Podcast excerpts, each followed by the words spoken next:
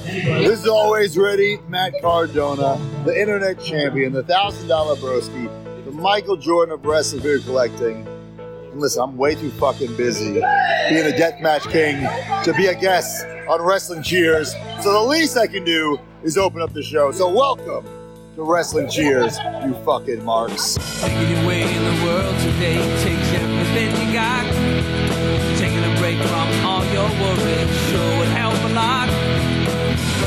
Wouldn't you like to get away?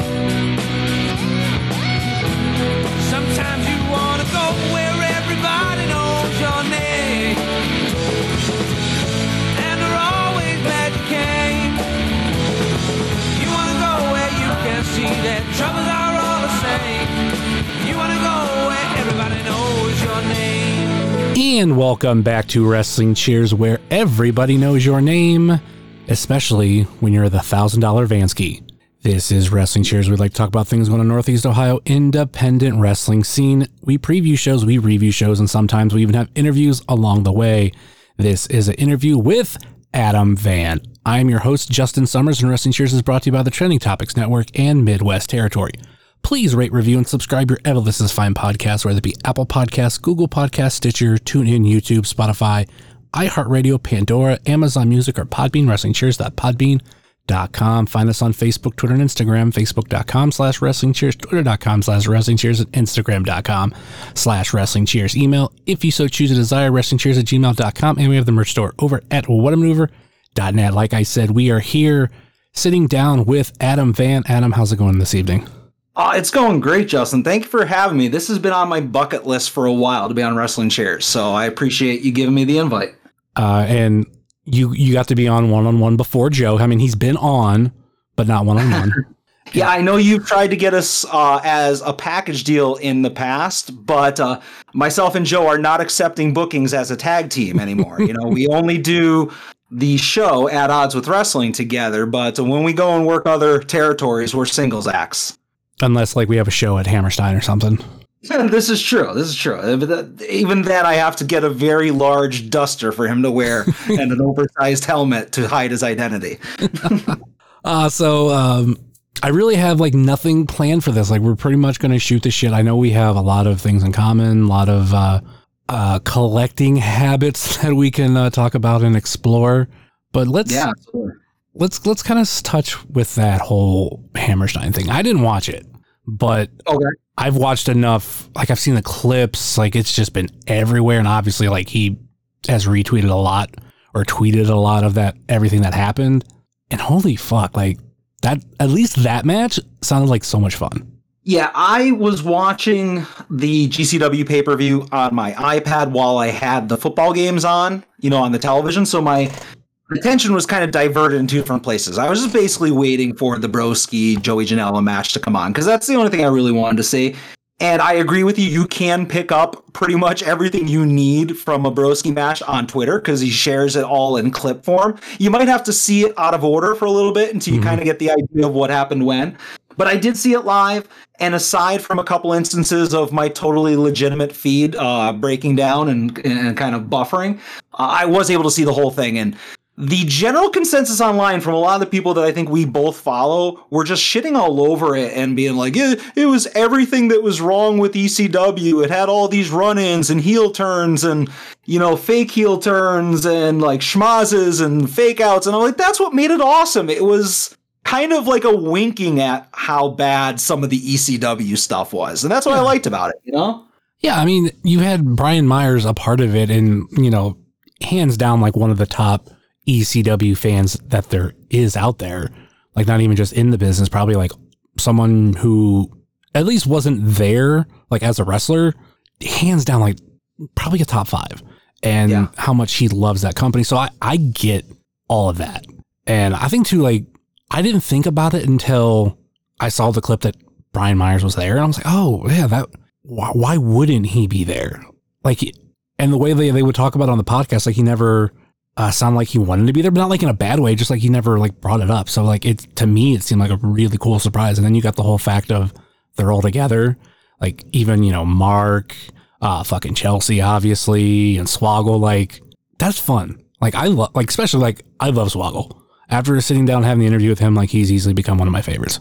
Yeah, it, it definitely, I feel like uh, Brian Myers no-sold a lot of the E C W talk, and to a suspicious level. You know, like the whole like, oh, I don't really care that you brought back the E C W television title. I don't care that you've been kind of calling out hardcore guys and former E C W guys or calling yourself an E C W original, which Broski is, you know. Uh, so it was rather suspicious how little Brian Myers acknowledged it. So to have him pop up and maybe be on the same page as Broski on their G C W run is definitely interesting. And the people who hate Broski will continue to hate him, and the people who don't want to watch G C W will continue to not want to watch it. But I'll I'll do what I keep doing. I'll just seek out whatever Broski stuff I can find, and uh, I'll follow him to G C W or I'll follow him to A I W, wherever it is, and I'll enjoy myself. And if people don't like it, tough. You know? I mean, one of my favorite tweets about the match, and uh, actually they... they tweeted something and they quote tweeted it and added to it, was from Jeff Cannonball saying, Janela versus Cardona is everything I want in pro wrestling. And then later quote tweeting it and said, I tweeted this before the run-ins. Uh, it should be noted, I've been proven right. So I thought, I thought that was awesome. And yeah, um, I, just a lot of negativity. I mean, if it's not your thing, don't watch it, you know? Yeah, there's just that thing right now with Cardona where, like, obviously, like, too, with A I W, like, so many people hate him. Like, th- like you're the first person I feel like that's been on here that we can praise Broski uh-huh. instead of, like, oh, I hate him. He's a piece of shit. He's garbage. And I hate, like, all this stuff. And it's like, okay, like, I get it. And I'll always use my story of, like, you know, he sold me that crown for uh, half the price that I thought he was. And he sold it for me less than what I know it was sold for. Because, I mean, he probably got his for free. I'm almost mm. almost guaranteeing it. So as much of a piece of shit as a lot of people say he is, I'm like, I, I've experienced a totally different side of him. Yeah. And I've had very little interactions, but the, the couple times I've met him and got meet and greets and that kind of stuff, he's been awesome. Just the very little behind the scenes talking to him in the Major Pod group, you know. Granted, I'm buying stuff from them, but still, you know, you can uh, they're, they're, you can tell when somebody's like being at least cordial, you know, and I feel like Broski gets a bad rap because not because he's a bad person. I just don't think he's necessarily always aware of how some things he does or says comes off. You know, like there was, excuse me, months ago, he had tweeted out, and this is back when he was like courting everybody. He's tweeting at Nick Gage. He's tweeting at everybody on the indies because he wants work. He wants to get some buzz. Mm-hmm. And he had tweeted out a picture of him wrestling Alberto Del Rio. Something like eight, nine years ago. Yeah. And a lot of the people in my circle were like, oh, Broski, no, no, no, that, that, that's not smart. You want, you want to stay the hell away from Alberto Del Rio. And the conversation I had with some of my friends about this is, I don't think it was like Broski endorsing Alberto Del Rio. I just think he just doesn't take the temperature of the room or really think out a lot of the things he does and says. But on the other side, he's a genius when it comes to, you know, getting publicity and getting buzz and that kind of stuff. So uh, I think you got to take the good with the bad. I, I don't think that at the heart of it, that he's as bad as a lot of these people want him to be, you know? And I, I think he's like the master of the slow build. He had the same thing with E C three and Nick Gage, to where he legitimately built those over time, just bit by bit. Like, I was at the live show that E C three quote crashed, and how like how awkward it was in the room and all this kind of stuff with everything he was saying and like all the like, I mean, that part was like true. Like there was fucking awkward, but I could tell like some something was being built, and there kept being like little things here and there. To the point, like, we, we end up getting the, their first match at uh, Free the Narrative. Mm-mm. And then he did the same thing with Gage, even going back to, he would, like, randomly say stuff about Gage. And, like, they were they would be spaced out. And I caught it the first time because instantly I was like, I want Gage versus Cardona. Give it to me. Mm-hmm. And yeah. Every time it was mentioned, even going back to that same live show, like, I made some sort of, like, quote about, or not quote, but, like, some sort of comment in the group about how I would love to see that. And Broski shot it down. He's like, it's not happening. But still, it was like bit by bit. Yeah. And, and I just love the extra level of doing an unboxing video on YouTube of your opponent's figure. Like, I remember the Bargain Basement Micro Brawler of Nick Gage that Broski did an unboxing of prior to the G C W show, the death match. And uh, that just being like, I'm like, holy shit, this is a great way to, to do a backdoor behind, you know, promo and just to tear down somebody's figure. And then he did the same thing with Janela's F T C piece of garbage figure as well. Um, I think it's just, if you have a crappy figure, you know, you deserve to have one of those, those, uh, those interviews or whatever. uh, hopefully it doesn't have one with Ethan Page. Oh, yeah. I feel bad for Ethan Page. Like, Ethan Page doesn't have a quality micro brawler, doesn't have a quality figure yet. We're hoping to get that, that unwieldy hashtag uh, that Joe has of getting, like, please make Ethan Page in the next slide of Unrivaled or whatever. Uh, he needs a real figure, not an F T C. Yeah, I think we've said, like, in the batting order now, it's like, a, okay, we're getting Kingston. Next up is Page, and then after that's Lee Moriarty.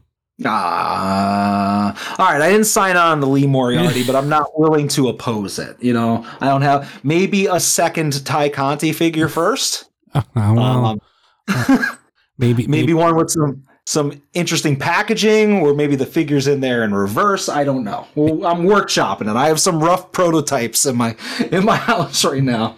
Maybe uh, twelve more Codys before we get to that point. All right, fair enough. I hate say, admitting that I do have a Cody figure, but it was only because I want I wanted all of Series one. And okay, I was going to ask which one you have, because I also have a Cody figure. I'm not proud of it. Mm-hmm. I have the one, the U K ring. That's right. Yeah, that I got from Walmart. So, so much for being a U K exclusive ring, but that comes with a Cody. And I bought two, and I flipped one, and I still have it. And I don't know, one of these days, because I'm a I'm a dirty flipper, Justin, and I, I'm trying to trying to like kind of recover from that. But at, at my heart, I still buy things in multiples. Sadly, the the one A E W figure that I want from, or probably the I don't want to say the second most, because the, the top one I want is definitely the Britt Baker Chase. But other than that, I really need the first actual Brandy. Okay. To, to finish off you, like the actual regular series one. Okay. I was going to ask, like, uh, they, they, did they make a second version of the Brandy? Cause I know that they're, they kind of adjusted the skin tones. I just don't know if she did have two versions or not, or if they just added a B to the box. Uh, it, it was basically, I think all of series one got a B, and I bought all of mine uh, when they came out, like uh, from a Walmart. I I'll never forget this day.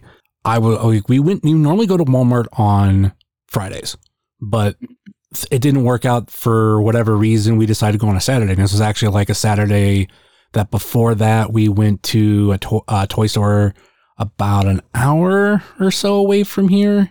And like, we kind of had a kind of like a date day, because we also went to the Mansfield prison, which is where Shawshank Redemption was filmed, or parts of it was filmed. And afterwards, when we came home, it's like, all right, now we're going to go grocery shopping.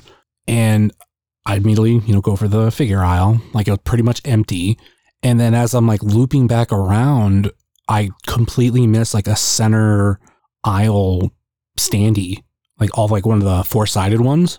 Yeah, yeah. And they just put some out, and they had all of series one there. That obviously, because at that point Brandy wasn't released yet, but they had, yeah, because she was exclusive to Ringside for a little while. Uh, exclusive to Ringside, and like she wasn't part of like the first shipment that went to stores. So, but I went there, they had one of all of them, at least. Some there was, I think, like maybe like a second thing of Bucks.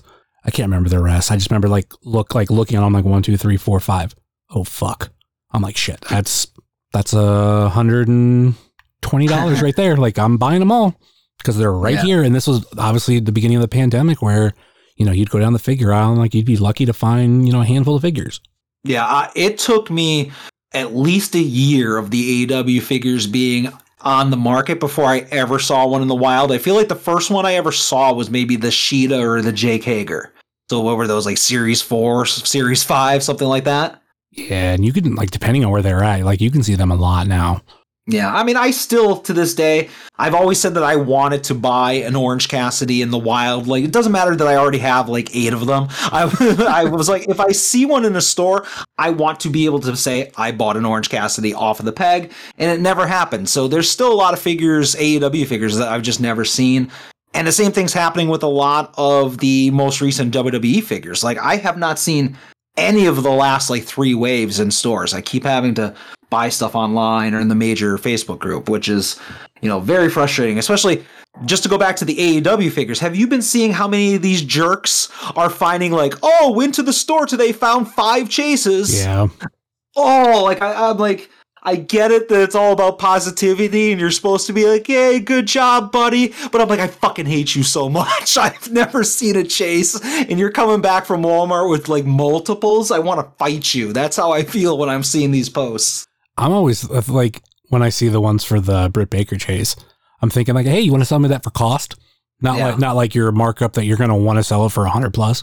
Yeah, these are the same people that when I, in a, like in a couple of weeks, when I go to put my my extra set of uh, Cardona wedding brawlers up and I expect like a profit, these are the same people that are going to be like, you're gouging on the prices. And I'm going to say the same thing. I'd be like, okay, sell me a, uh, a Britt Baker or any A E W chase. Sell me for thirty-five shipped. Wow. And if you're not going to do that, then uh, leave me alone, you know? You know one find that I, I have not posted online? I was, su- number one, surprised that I found it. And... Uh, was happy at the same time. Sadly, it's not an A E W figure, but it was simply just a Chelsea Green basic. Okay. Because that's one I'd been looking for in the wild, and like my Walmart has like a fuck ton of basics. Like right now, like whenever they got restocked, like that's the one that they ordered like so much of, and a lot of times there's uh, like a bunch just on the that top shelf where they put the overstock, and I'm like, I mean, always like I'll go through every single one. Just to be like, yeah. Look at the nameplate, see like, is it anybody new? And it's the Otis, it's the Nick Gage, Shawn Michaels, it's, you know, ones like that. The Nick Gage, Shawn Michaels, I'm just catching. That's what I call it. Yeah. But then I'll try my best to go through the ones on the top. And I came up with a system this time. I was like, well, I'm going to see them f- from the back first. Cause like when I'm, I'm going to slide it, I'm going to be able to see the back. So if it's not Chelsea series, I know like it's not it. And like there were a few from that series, and then I ended up pulling one down, and it was fucking her, and it was the only one. I was like, "Holy fuck!" Sadly, it wasn't. Now, it wasn't the chase, but it was still. I still found it in the wild. Okay, I was gonna ask if it was the chase or the regular, because I found the regular one in the wild twice, and I did buy it on the second attempt. Because I, I, I'm sure you know from following me on social media or listening to my podcast, I'm very O C D with like conditioning of packaging because I'm a yeah. mint on card guy. So the first time I found the Chelsea basic, it was kind of beat up. So I was like, nope, I will find another one. Just assuming that because it was a basic, I'd be tripping all over them. But uh, for whatever reason, my area, and there's maybe three Walmarts and two Targets that I, I regularly hit, finding even basics is impossible. And uh, wow. I, I did I did manage to get a Chelsea basic, uh, non-chase. I've never seen a chase. Like, not in person.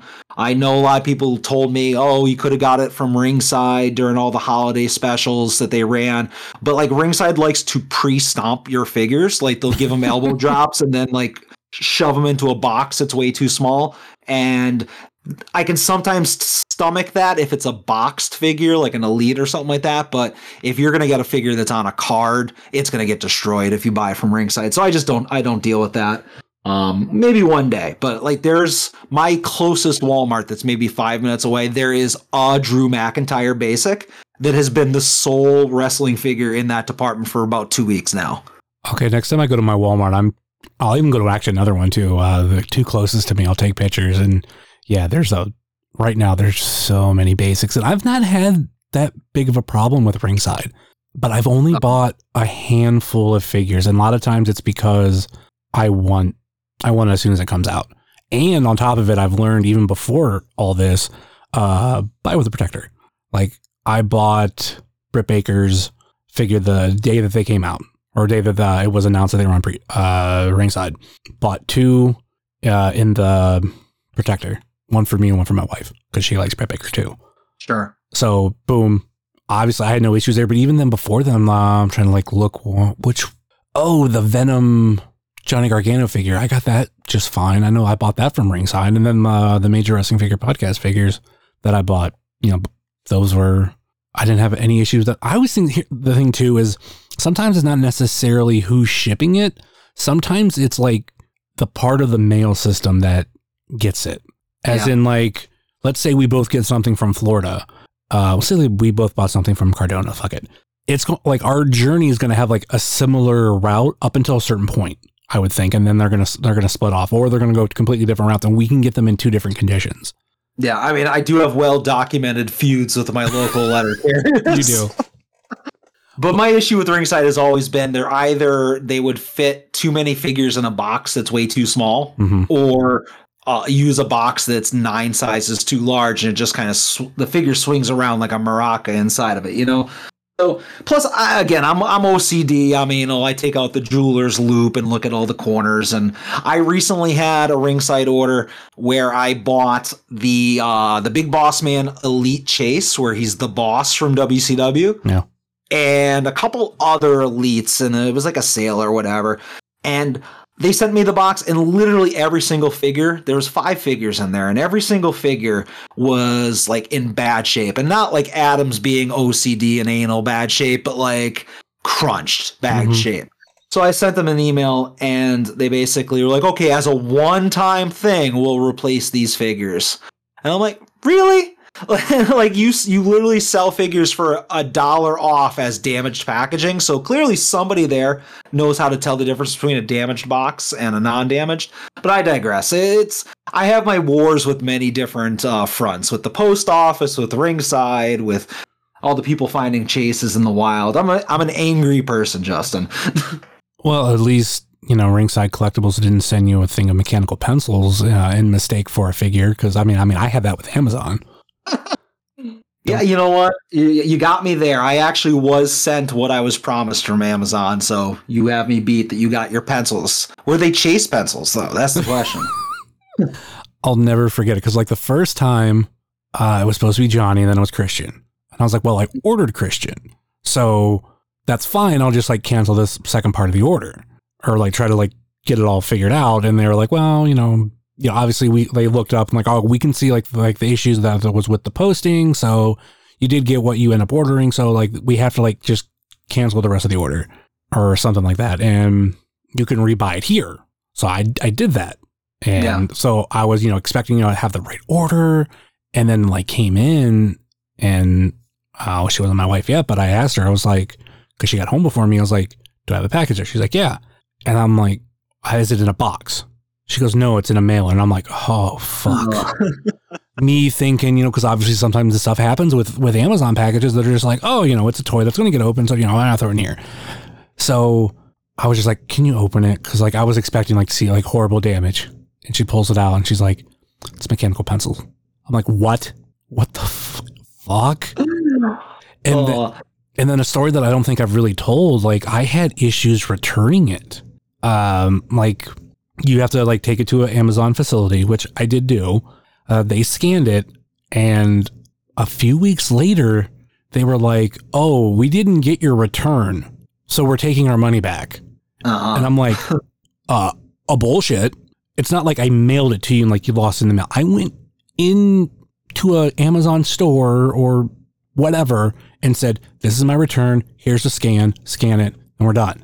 Yeah. Like, was it a figure? No, because you fucked that up. Yeah, yeah. And like, so that's that great Amazon return opportunity right there. Like, I'm just going to see that I got pencils anytime I buy something from Amazon. Bought a, bought an iPad? Oh, no, you sent me pencils. Justin said it was okay. Well, I they, I have, have had like good history with them. I'm like, yeah, I've never scammed you guys. Like, obviously, something was wrong.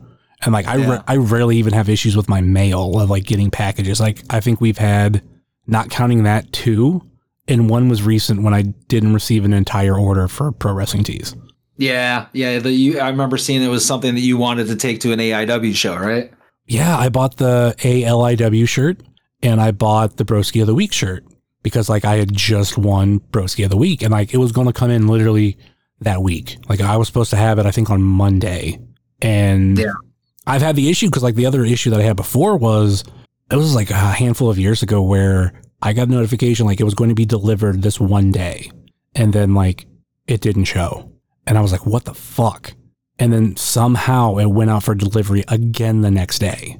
So I don't I don't know what happened, or maybe even they, it, they said it was delivered and it wasn't there. But no matter what, like, it went back up for delivery the next day and we fixed it. Like, everything was fine. But this, yeah. but this time, nothing. I had to file a police report. I had to um, do some uh, make a claim through the post office, like make sure there's a lot of documentation. Then I finally got a hold of them, and then they were like, "Yeah, well, you know, we'll send you a new order." So I'm like, "All right, cool, thank you." But still, yeah, like I don't even well, know. Pro, Pro Wrestling Tees is very well known for having exceptional customer service, so you got nothing to worry about there. You know what? I'm I'm not going to complain too much. The only complaint I'm going to have about their customer service is, and this is just how I am with emails, because like you have to talk to them, or like you can do phone, but I tried once and they think never called me back. Fine, whatever. So I did their email. And normally, just how I am with emails, because I'm like replying on my phone and everything, and like, or even like you do it on a computer where you get that like every like every previous message is like is right there. Like I delete it. Yeah. Because I'm like, well, normally in a lot of systems, those are already archived for you, and like I'm like this is the new message in. in the conversation. That's like if you were you were texting somebody and all of a sudden like all the te- like everything underneath it was also like all the text from your conversation that's already there. So I was like, you know, I just did automatically delete it. Well, it turns out in their system they need that so they can tell what that like everything they're responding to. So I kept deleting it, and then they were like, like what's going on? I'm like, what are you talking about? And I'm like, they're like, who are you? What do you want? Yeah. And then they, I'm like, oh, okay. Like I once we figured it out, I was like, oh, I just always delete that because.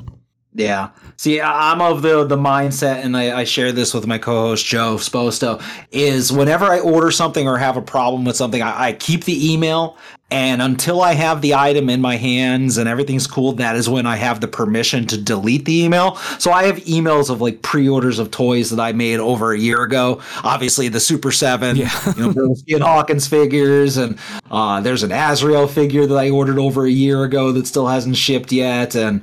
You know, I'm sure the uh, the uh, Hasbro ring will be one of the older emails, but I, I try to keep everything there until until the stuff's in my hand and it's gotten a picture and it's up on Instagram, and then it, then it's free to delete the email. You mean new generation ring? Yeah, yeah. What does it say? New generation ring, which I, I backed for no reason other than the fact that Broski told me it was a wise financial decision. I I did it like for partially because I feel like peer pressure. With yeah. like everybody talking about it, not necessarily like I like oh Cardona told me to buy it. It was just keep hearing people talk about it, and like I did like that Doink figure, and I was See, like, I don't. The Doink figure is the one that it's like as soon as I get it, that Doink figure is going up to with my friend Edward Bay. That is gone. I I mean I think the big thing for me was the Macho Man. Yeah, but like because like the Doink wasn't uh, right off the rip, and like we didn't know if we were going to get to a stretch goal because like how slow it went at first. So I was like, uh, whatever. But like that, they did that Macho Man thing, and I did it on like the last day, and that's when that that thing went crazy. Which I'm I'm happy it, it went through, and then it actually got me kind of a reason to do the crowdfunding for the Proton Pack. So okay. I got that coming eventually. I have to I still have to order the Spangler wand, and like the thing that I love about the Proton Pack was they a they left way more time. I think they did like a month and a half. And they did the smart thing, like they did kind of have the movie like right in the middle to where like you would have your initial sales and then, you know, you'd have people like kind of like trickle in. And then like when that movie hit, like within a week, like there was like a good jump to the point of like much like the new generation ring. They they hit all the stretch goals, but the stretch goals for the Proton Pack were much higher. Yeah. And sometimes it's just fun to be involved in that stuff. Yeah. You know, I think the, the new gen ring was the first thing that I've ever backed. I do regret not backing the Razor Crest as a Mandalorian fan, you know, and like looking at the prices now of some of that stuff. You know, I don't even think the Razor Crest is shipped yet, to be honest with you, but just people selling the pre-orders mm-hmm. for astronomical rates. I'm like, oh, man, I got to just like, you know, get involved in this stuff and, you know, change my mind later after I have it, you know? Yeah. Yeah, I, I could, I can kind of see that. The new generation ring was also my, uh, like I said, first, I think I said that the first one that I ever backed, and it was so much fun to be a part of that. Yeah, to be hit and refresh and checking mm-hmm. in every day, and like myself and Joe were covering it on the, our podcast and just seeing like where we're at, and you know, it, it was just fun to be involved in it and just be part of the part of the little group that backed the ring, you know. And that's what made me uh, go buy the other Macho Man Ultimate, too. Because I was like, oh, shit. Like, that's going to go like crazy. And then yeah. uh, Rick from Time Capsule Toys said in the Facebook group, he's like, my order from like the factory was just canceled. So if you can get them, get them. So I, I oh, that's that's the other thing I went to Ringside. I was like, because I'm trying to figure, I'm like, I knew I ordered something else, and yeah, also ordered in a protector. Yeah, I've like the, I, ever since I backed that ring, I have so many ultimates. I, I used to be like, all right, I kind of want this ultimate, you know, like when there was the line that had the Macho, because I believe it was Macho and Edge were in that whatever that line of Elite was or Ultimates was. And I, I bought the Edge because I was like, oh, I like the Edge, not crazy about the Macho. And then there was another line where uh, I forget what it was. It might have been like, oh, I bought the Fiend, but I didn't buy the Hollywood Hogan. You know, like I was picking and choosing. And then by the time I got the new gen ring, I was like, fuck it, I'm buying every single ultimate. And I went back and I, I don't have everything because there's some of them are, that are just astronomically priced. But like I have everything, like every time they pre-order an assortment of two, I get them. I, I obviously pre-ordered the Alexa Bliss one, you know, figure of the year, I'm sure. Um, and then there was that one instance where randomly uh, Entertainment Earth was like, oh, here's Ultimate Series two available to order. And like these were, that was the Triple H and Fiend line. And like those are two hundred dollars Ultimates. And it was like, get the two of them for fifty bucks. And they were in stock. And I was like, there's no chance they're going to ship this. And uh, surprisingly, they shipped them, even though the Triple H was destroyed. But uh, so, yeah, I've been trying to like fill in all the Ultimates as best as I can. I love finding those opportunities where you can get something like so cheap and it's worth a lot more. Like my, one of my favorite stories of that was the uh, Egon slimed Funko Pop that I have with the, in the Ecto one, because yeah. I think it was like I was looking for that for a while. I did find a website like years ago when I was like really like piecing the whole collection together, and like they were wanting, I think two seventy-five, and the price for it at that time was, or no, not two seventy-five, or was it? Now like with prices, I'm trying to like remember where it was, or maybe it was, I think it was this, it was around one fifty, but they were selling it for one seventy-five. So I was like, ah, like it's there, like I'll eventually get it. But at some point, like it was sold out. But it had yeah. it had the thing like, hey, put in your email address here, and we'll let you know when, when it's in stock. And I'm like, yeah, fine, whatever. Two years ago, or three years ago, fuck, I was watching Royal Rumble, and I checked my phone, and it was like, oh, hey, we got a slimed Egon in the Ecto one in stock. And I'm like, wait a minute. And like at this point, like it had jumped about one hundred bucks. So we were we were closer to three hundred bucks at the time. Oof. And I checked the price. Still one seventy-five. Okay. So I was like, like I, I crunched numbers. I'm like, can I afford this? Blah, blah, blah. And I'm like, fuck, I can. And I fucking jumped on it, because like, even if I was going to just like sell it, like I was, I could have made profit. Yeah. Easy. Like the thing that I did though, is I had, I had a Funko Pop that was w- jumped crazy in price. I don't know if you've heard this story. I know I've told it on the podcast before, where uh, some friends of mine who are sadly no longer married, but like they were having like some bill problems at the time. And they had like a bunch of Funko Pops, and much like a lot of collections, you kind of like go, okay, like I can live without this, this, this, this. And they were like trying to sell them. One of them yeah. was a flocked Ralphie from A Christmas Story. And of like all the ones that they were selling, that's the only one that I liked. So I bought it for twenty bucks. Within about a year, that started like shooting up, and every Christmas it would bump up about fifty bucks. So after I bought that Egon, that pop was starting to be worth around one hundred fifty. Or I okay. maybe maybe even closer to two hundred, and I think I sold it for maybe it was around one seventy-five. So I was like, I was able to sell one and replace it with one I wanted more. So it was like a really yeah. crazy investment. Like I said, I got it so cheap, and I sold it for way more. That's what I like to refer to as importing and exporting. You know, I'm constantly, you know, bringing stuff in, sending stuff out. So you know what? I'll, I'll have to ask you this, since you mentioned spending as much as you did on that Funko. I'm gonna. I'm going to go ahead and put you on the spot. What's the most you've ever spent on a figure, on a doll? I'm pretty sure Pardon. that's, I'm really pretty sure that's it. Oh, no, yeah. no. Uh, it's in between that and my original Turbo Man. I think I paid a roughly the same price. Okay. Around like one seventy-five ish. Uh, closer to two hundred. Yeah. I'd have mm-hmm. to, I think I have a picture when I bought it at Toy High. I also bought it from Rick from Time Capsule Toys. But yeah, I think it's those two. Cause like just looking around, like, my uh, office with all my wrestling figures on the wall, like most of them are, you know, the average price. Yeah. Okay. I, I, I definitely have you beat. I have a lot of uh, rabbit holes that I've gone down. Um, as you know, I am the Michael Jordan of Azrael figure collecting. Uh, I am fortunate that just about every one of those I bought rather inexpensively. But uh, another one of my vices is collecting Soundwave figures, mm-hmm. you know, from the Transformers. And like, I know there's a masterpiece that I probably spent like four hundred on, and um, a couple of those that were like, I feel like two hundred is the low end of like your average Soundwave figure or reissue or whatnot. Um, there's actually one of them that I just discovered, and this is the problem: is I get bored and I start Googling stuff. I go on like wikis, and I found a complete list of every Soundwave figure ever made. And I was like, okay, I have this, I have this, I don't need that. That doesn't meet the rules, because my rule is that Soundwave has to transform into a cassette deck. If he doesn't transform into a cassette deck, like if he's, oh, this one transforms into a jet or a jeep or something like that, like, I don't need that. But if you transform into a cassette deck, I need it. So like, I use that as my go-to. But I actually found, apparently there's this Chinese tablet manufacturer, and I can't pronounce it, but it's like X I A M I, like Xiaomi, something to that effect. And a couple years ago, they came out with a transformer, and it may or may not have been licensed. Who knows? Things are fast and loose over there. But it was called Soundwave, and it transformed into an iPad or like a tablet type deal.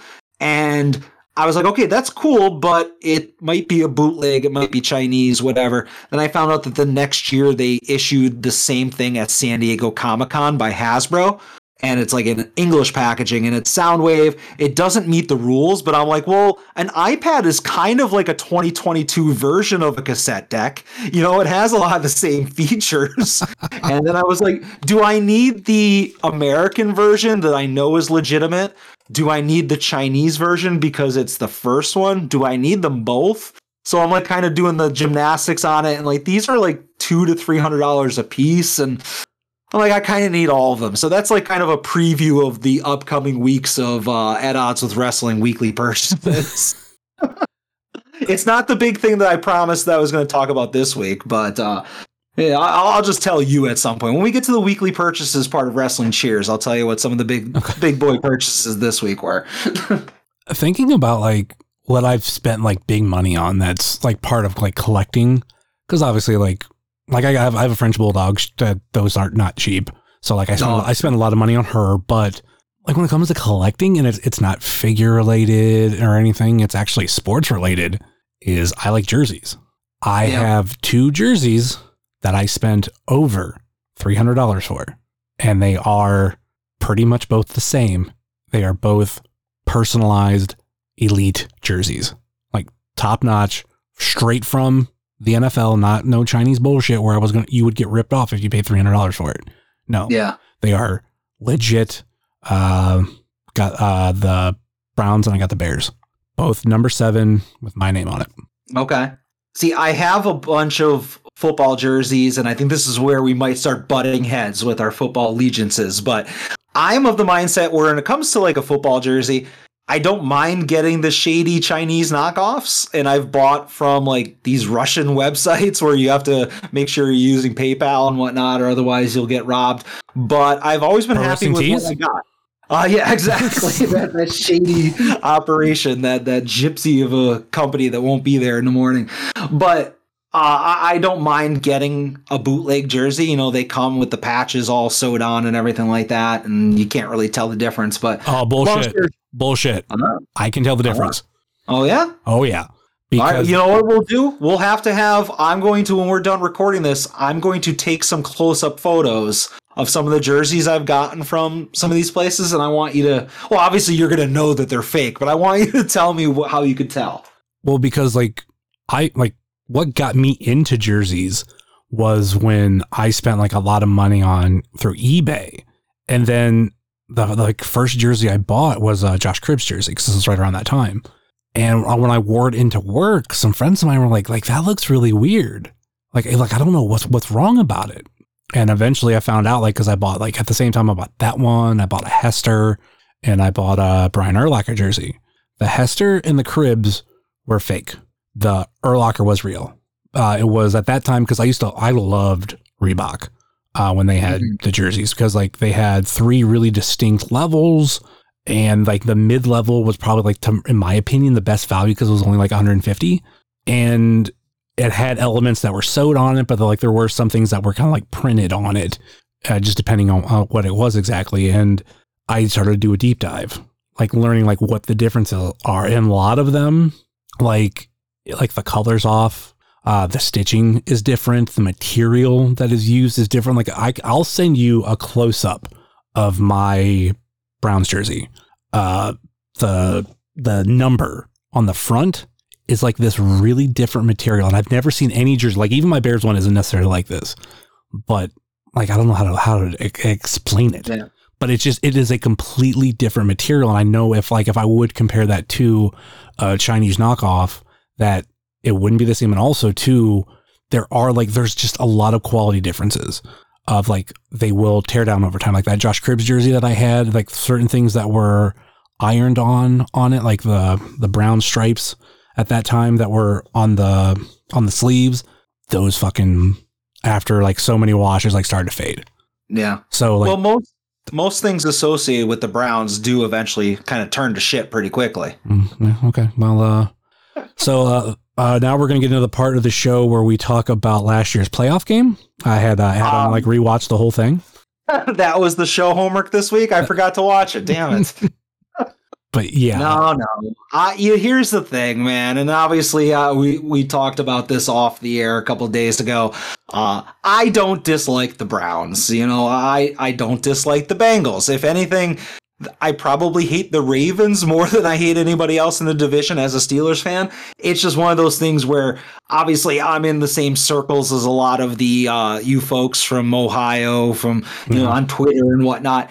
And I just feel like there's just all this Steelers hate, whether it be towards Roethlisberger or Mason Rudolph or Tomlin or the team in in general. And I just feel like it's my job to stick up for them. And uh, just obviously I have to go and then attack the Browns and attack the Bengals because you know, you gotta go on the offensive every once in a while. But uh, uh, I really, and it's it's funny because a lot of you guys have turned on him, but I've always liked Baker Mayfield, so I, I don't hate the Browns. Oh, I haven't I haven't turned on Baker Mayfield. I said I want him to have one or two more years right now with the Browns because I, I don't think everything was adding up for him this year. Uh, and if you really look at his like how he's played, like his first year was great, his second year was bad, his third year was great, his fourth year was bad. Okay, let's see how we do year five. If he has another stinky year, well, writing's on the wall. If he has another good year, I I still want him to prove it. So that's why yeah. I kind of go, I want one or two more years with him. So I've I haven't turned on him. I, I know there are the, the the people that that have and everything, but yeah, that's that's not me. But also too, going back to what you're saying about Steelers and Ravens and everything, like I hear that a lot from uh, Pittsburgh fans, and a lot of them also say, which I, I've I've had this battle for ye- for a long time, where I'm I always say, you know, Browns and Steelers are a rivalry, and a lot of them will get, well, it's not a rivalry, it's it's it's one side. I'm like, well, well, no, Browns do get in some wins, like it's not like exactly with you know Michigan, Ohio State, where there was that like long stretch, or they would get like one win, but then have like another long stretch of losses. Like Browns were able to pull off, like even just going back to last year, we were pull, I'd be able to pull off back-to-back wins and back-to-back weeks. And like the first time I was like, oh, well, uh, the starters weren't playing. Okay. Then we played in Pittsburgh against Big Ben and almost retired his ass.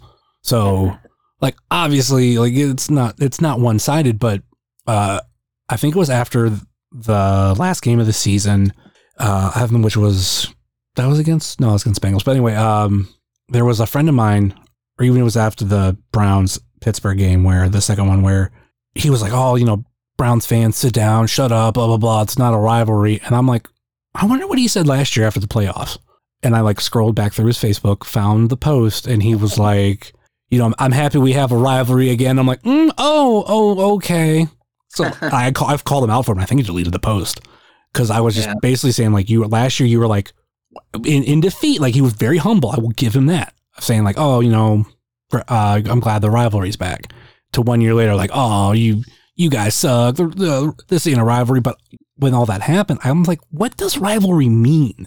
So I looked up the definition and loosely, like going off memory, it was like like people in the same field going for the same goal, like in so many words. And I'm like, so yeah, by definition, like we're both in the same division going for the division title. We're, we're rivals. Whether you want them in, like, is it as heated as it is the Pittsburgh, uh, Baltimore rivalry? No, no, it, it's not. But yeah, still a rivalry. I, I always feel like when it comes to the my side of that argument is if it's like kind of a back and forth thing, like the Ravens got in the way of Pittsburgh advancing in the playoffs a bunch of times. So that's why I kind of feel like they are the rivals. You know, they were winning divisions and then Pittsburgh was winning the division. And yes, the Steelers are playing the Browns twice a year. They're playing the Bengals twice a year. But up until recently, the Browns or the Bengals weren't really a threat to that advancing in the playoffs. You know what I'm saying? So that's kind of why, as a Steelers fan, I never really saw them as legitimate threats. And yeah, you guys, dis- the Browns destroyed Pittsburgh last year because Pittsburgh was a phony. Like Pittsburgh started off, I don't know, eleven and oh. And while it was fun to to pad those stats and, you know, build Roethlisberger's Hall of Fame resume, I knew they were not a team that was going to go far in the playoffs, but they were exposed late in the season. And uh, I have not had high hopes for Pittsburgh the last couple of years, at least until next year when we have Russell Wilson under center or uh, Aaron Rodgers, but something to that effect. But Uh, I, I do take the Bengals seriously now. Uh, maybe I will take the, the Browns seriously. We shall see. As the, the Pod Van Dam Discord is blowing up my computer, I apologize. Well, there's a reason why I have that. I have that server on mute right now. But anyway, um, yeah. The when it comes to like right now, when it, with uh, all the all the teams and everything, like I'm I'm halfway rooting for the Bengals because like I look at it from like the. the point of view of even, you know, before this year, like, dude, they haven't won a playoff game since the early nineties, like early nineties. And, you know, I've, I've seen my team do, I mean, not even make it. And I've watched so many times, like they'd make it lose, make it lose, make it lose. So this year, like you got your third quarterback in like the past, like fifteen years or so that, but this one like seems to be way better than Palmer and uh, Red Rocket. Why am I Andy uh, Dalton? Andy Dalton, yeah. So I was like, yeah, I'm like, I would like to see them win. So they pulled out the first one. It's like, fuck yeah, this is great. And then, you know, I watched them win this past weekend, and I thought that was cool too. Now they're going up against the fucking Chiefs. Like, I'm gonna, I, if I were to bet on it, I'm going to put money on the Chiefs. But if the Bengals win, I'm I'm really not going to complain because I'm like, wow, that's that's a story. Yeah, see, I'm always like, oh, this team hasn't won in twenty years, thirty years. I'm like, good. I hope it's fifty years. Like, I'm like a guy that is the exact opposite. I always root against the lovable losers. And I think that's just, uh, you know, it, it comes from, you know, obviously I'm a fan of a team who has recently had some ups, and you're a fan of a team that's on the upswing, you know, yeah. And we're going in different directions. So, uh, again, unless I get one of those dream signings, I'm going to I'm going to be humbled a lot over the next couple of years. Well, yeah, we'll see how they what they do at quarterback. It's like Rudolph isn't the answer. Like, no way. Ru- Rudolph is a dog shit quarterback. Now, I do not agree with a lot of the people in our circles that think that there is a league-wide conspiracy starting at Goodell to protect protect Mason Rudolph, but I do not want to see him at quarterback. I'd rather the Steelers punt on first down every single game than start Mason Rudolph. He is uh, actively bad. Ah, oh, that's and, a, that's a whole different thing. Because like when it comes to did he or didn't he, I think he did. I don't think there's a conspiracy. The wording that gets me is like, well, we can't find any audio. Okay. I can believe that. They were really close together. He didn't have to be that loud, but it's one of those things. We can't prove it. We can't disprove it. And at this point, it like, it, it is best to leave it in the past. But I know when, like the moment it happened, that was my first conclusion. I was like, he said something racist. There's like, yeah. So like, there's no way Myles Garrett would act like that out of nowhere. Like, and he seemed livid. Uh, yeah. I, and it, it could be too. Like there might've been a lot of jawing through the game. And then Myles thought he heard something. Yeah. So it's, it's and, and I wasn't there. You weren't there. Yeah. And uh, anything could have happened. It's just the laughable conclusion that, oh, audio exists. but Goodell is hiding it because he doesn't want to smear the good name of the Rooneys or the Steelers, you know? So, you know, there's this conspiracy where we're going to sweep that under the rug because God forbid Mason Rudolph has his like licensing and merchandising opportunities cut short, you know? Long. This is a long way of saying that I do not want Mason Rudolph or Dwayne Haskins as the quarterback of the Steelers next year. Give me Baker Mayfield. I'll take Baker. I think Baker would be a nice improvement over uh, over Mason Rudolph. Uh, a huge drop-off even from the, the corpse of, of Roethlisberger that I've had the last two years, but uh, I would take him. Yeah, good old, good old Roethlisberger. I'm happy to see him retire. If, if I can. You know, at this, at this point I am too. You know, he hasn't been the same for a couple years now, but it's just, you know, having eighteen years of the same guy, you know, at, at quarterback. Uh, my last pre-Roethlisberger quarterback was Tommy Maddox, the winner of the million-dollar game from the X F L. So that's how long it's been since I have had somebody other than Ben. So I'm a little scared to learn to love again. Do you remember that, like, Super Bowl that the Steelers had in the mid nineties and they lost because of that really good Cowboys quarterback? What was his name? Oh, Neil O'Donnell? Yep, Neil O'Donnell. That Super Bowl was on my birthday. I remember that uh, oh. going into that thing because my birthday's always in like late January. Hint, hint. Anyone who wants to send me anything. Um, but yeah, like so every once in a while, not so much now with the expanded playoffs, but it used to be like once every seven years, the Super Bowl would land on my birthday. And so it just happened to work out nice that the Steelers are playing the Cowboys. It's my birthday. I'm going to have a bunch of friends over. It's like, I'm going to wear Steelers stuff from head to toe. There's going to be Steelers like paper plates and party hats and all that stuff. And I just watched as Neil O'Donnell just kept on throwing interception after interception. Uh, it was not a good day. It was not a good day. You see, that, that same year, WrestleMania was on my birthday, and at least Shawn Michaels won the W W F title. You know, you, you win that one then. I still want that Shawn Michaels autograph plaque from uh, Shop Zone with the piece of the ring. That's uh, one of my uh, eBay search items for over ten years now. That doesn't pop up? Occasionally. It's beat to shit, though, and I want a nice one. You know how it is. Okay, yeah, because like, I'm not, I'm not too picky. Like, I'm even going back to the figure thing, because I, I was going to say that.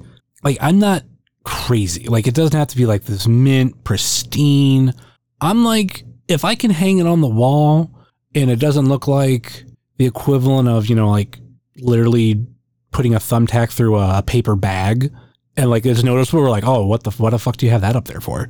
Yeah. Like, at least it looks, it looks decent. Like, looking around all my figures, like, nothing looks like, oh, my God, like, that's awful. Like, but I know, like, there, like, there are some damages here and there. Like, the card might not be perfect, but... Yeah, I'm not. I'm not that crazy. I am. Ooh, this is like card issue, and like I don't know exactly what happened. Like I have one E C W figure, and it's uh, okay. it's uh, Shane Douglas, and I bought it because I was going to get it signed, and I got it signed, which is great. At some point, uh, I think it fell, like maybe while I was like redoing things, and I didn't notice it till later. Uh, if you would like Google it, uh, his right arm is kind of like facing out in like a punching motion kind of way. Yep. Yeah, I, I actually have the figure. Go ahead. Uh, yeah, like somehow that part of the card or the bubble broke and like his hand is like reaching out now. It's reaching out, touching you. Yeah, so it like it does kind of bug me because I'm like, uh, do I want to like, do I want to sell it and then like buy another one and then hopefully, you know, I... I see him at A I W or like some convention. I, I can get a new one signed because like at this point I've seen him uh, three or four times. Like uh, obviously, you know, he's been to A I W at least, or he's been to A I W three times since I've uh, been around. So that on top of Major Wrestling Figure uh, live show that I went to, as well as actually going to like a meet and greet, a toy uh, signing at a toy store. So like, okay. I've I've seen him enough to where like maybe you know maybe I can press my luck and get another one. Yeah, I saw uh, Shane Douglas. This was pre-pandemic at like a little shindy in my area, and I didn't get uh, the mark photo. And I've talked about this a lot over the last couple of years. You know about like not overlooking the opportunity to get mark photos, whether it be with like a wrestler that you know is at an indie show or just people that you know or talk to online or whatever. Yeah, you know. So I saw Shane Douglas at, at like I said, a local indie, and he was signing during intermission, and I was like, eh. But now, like looking back at it, I was like, oh, I fucking would have loved to have a picture with the franchise because I don't know when it's going to happen again. You know? Yeah, I try to, I try to do like pictures with people. Uh, if they're wrestlers, try to get the eight by ten if I don't have it. Uh, because like I, I eventually kind of look at that kind of stuff. Like, for example, like Ethan Page, I've been watching him since twenty twelve, like within like my first year of going to independent shows when he had his first A I W uh, booking. And I never bought an eight by ten off him. I bought like D V Ds. I bought shirts, never bought an eight by ten. And I was like, oh, I need to fix that. So when he he, yeah. came, he came back, I fucking got one. Yeah, you know what? Uh, Ethan Page was at that same shindy, but I, I made it a point to get my picture with him. But this was like pre him having the tightest tits in the game. So, you know, I think both me and Ethan Page were, were bigger boys uh, during that meet and greet. So uh, if I see him again at an A I W show or something like that, I'm going to update that picture. Well, if you would come, but, to, if you would come to Toy-Hio, I mean. Well, here's the thing about Toy-Hio, man. I. I have the, the days requested off of work and granted off of work for the A I W show the night before and for Toy-Hio. Uh, I just, nobody wants to go. It's a seven hour drive and, you know, I, I want to do it. It's just, it's, I, I kind of need a co-pilot, somebody to, to watch my back as I stumble to the after party and, uh, you know, it's it's tough to get somebody else because a lot of my friends that are in this area are like a little bit into wrestling. Like, I have to really twist their arm to like, oh, check this out. And they're like, oh, that's kind of cool. But nobody's a diehard wrestling fan out here. So it's hard to get somebody that's like, yeah, I want to go. And, uh, you know, the the guys from uh, We Need Wrestling, apparently I got heat with some of them, so they won't come. And uh, Sposto's a coward. He won't. He said something about never wanting to go to A I W and seeing any of you guys ever again. I, I'm not sure if I was supposed to say that on the air. But uh, so it's, I don't have anybody to go out there with. But, yeah, if I went to Toy-Hio, uh, you know, if there's any time after getting my picture with Scarlett Bordeaux, I would definitely look up Ethan Page again. Yeah, is there a way that we can just get like one of those like boy in a bubble things and like we that's how we can get Sposto here, because he's he's so worried about COVID, which I, I get it, you know, I, I mask up and everything and all that kind of stuff, but it's like, well, like, let's put you in a bubble, how about that? Yeah, like, that, that, like that's the safe way, we, we can get you there, we'll find a way to like get the food and everything in there and where you can uh, roll your bubble into the restroom to do your business. He's hermetically sealed.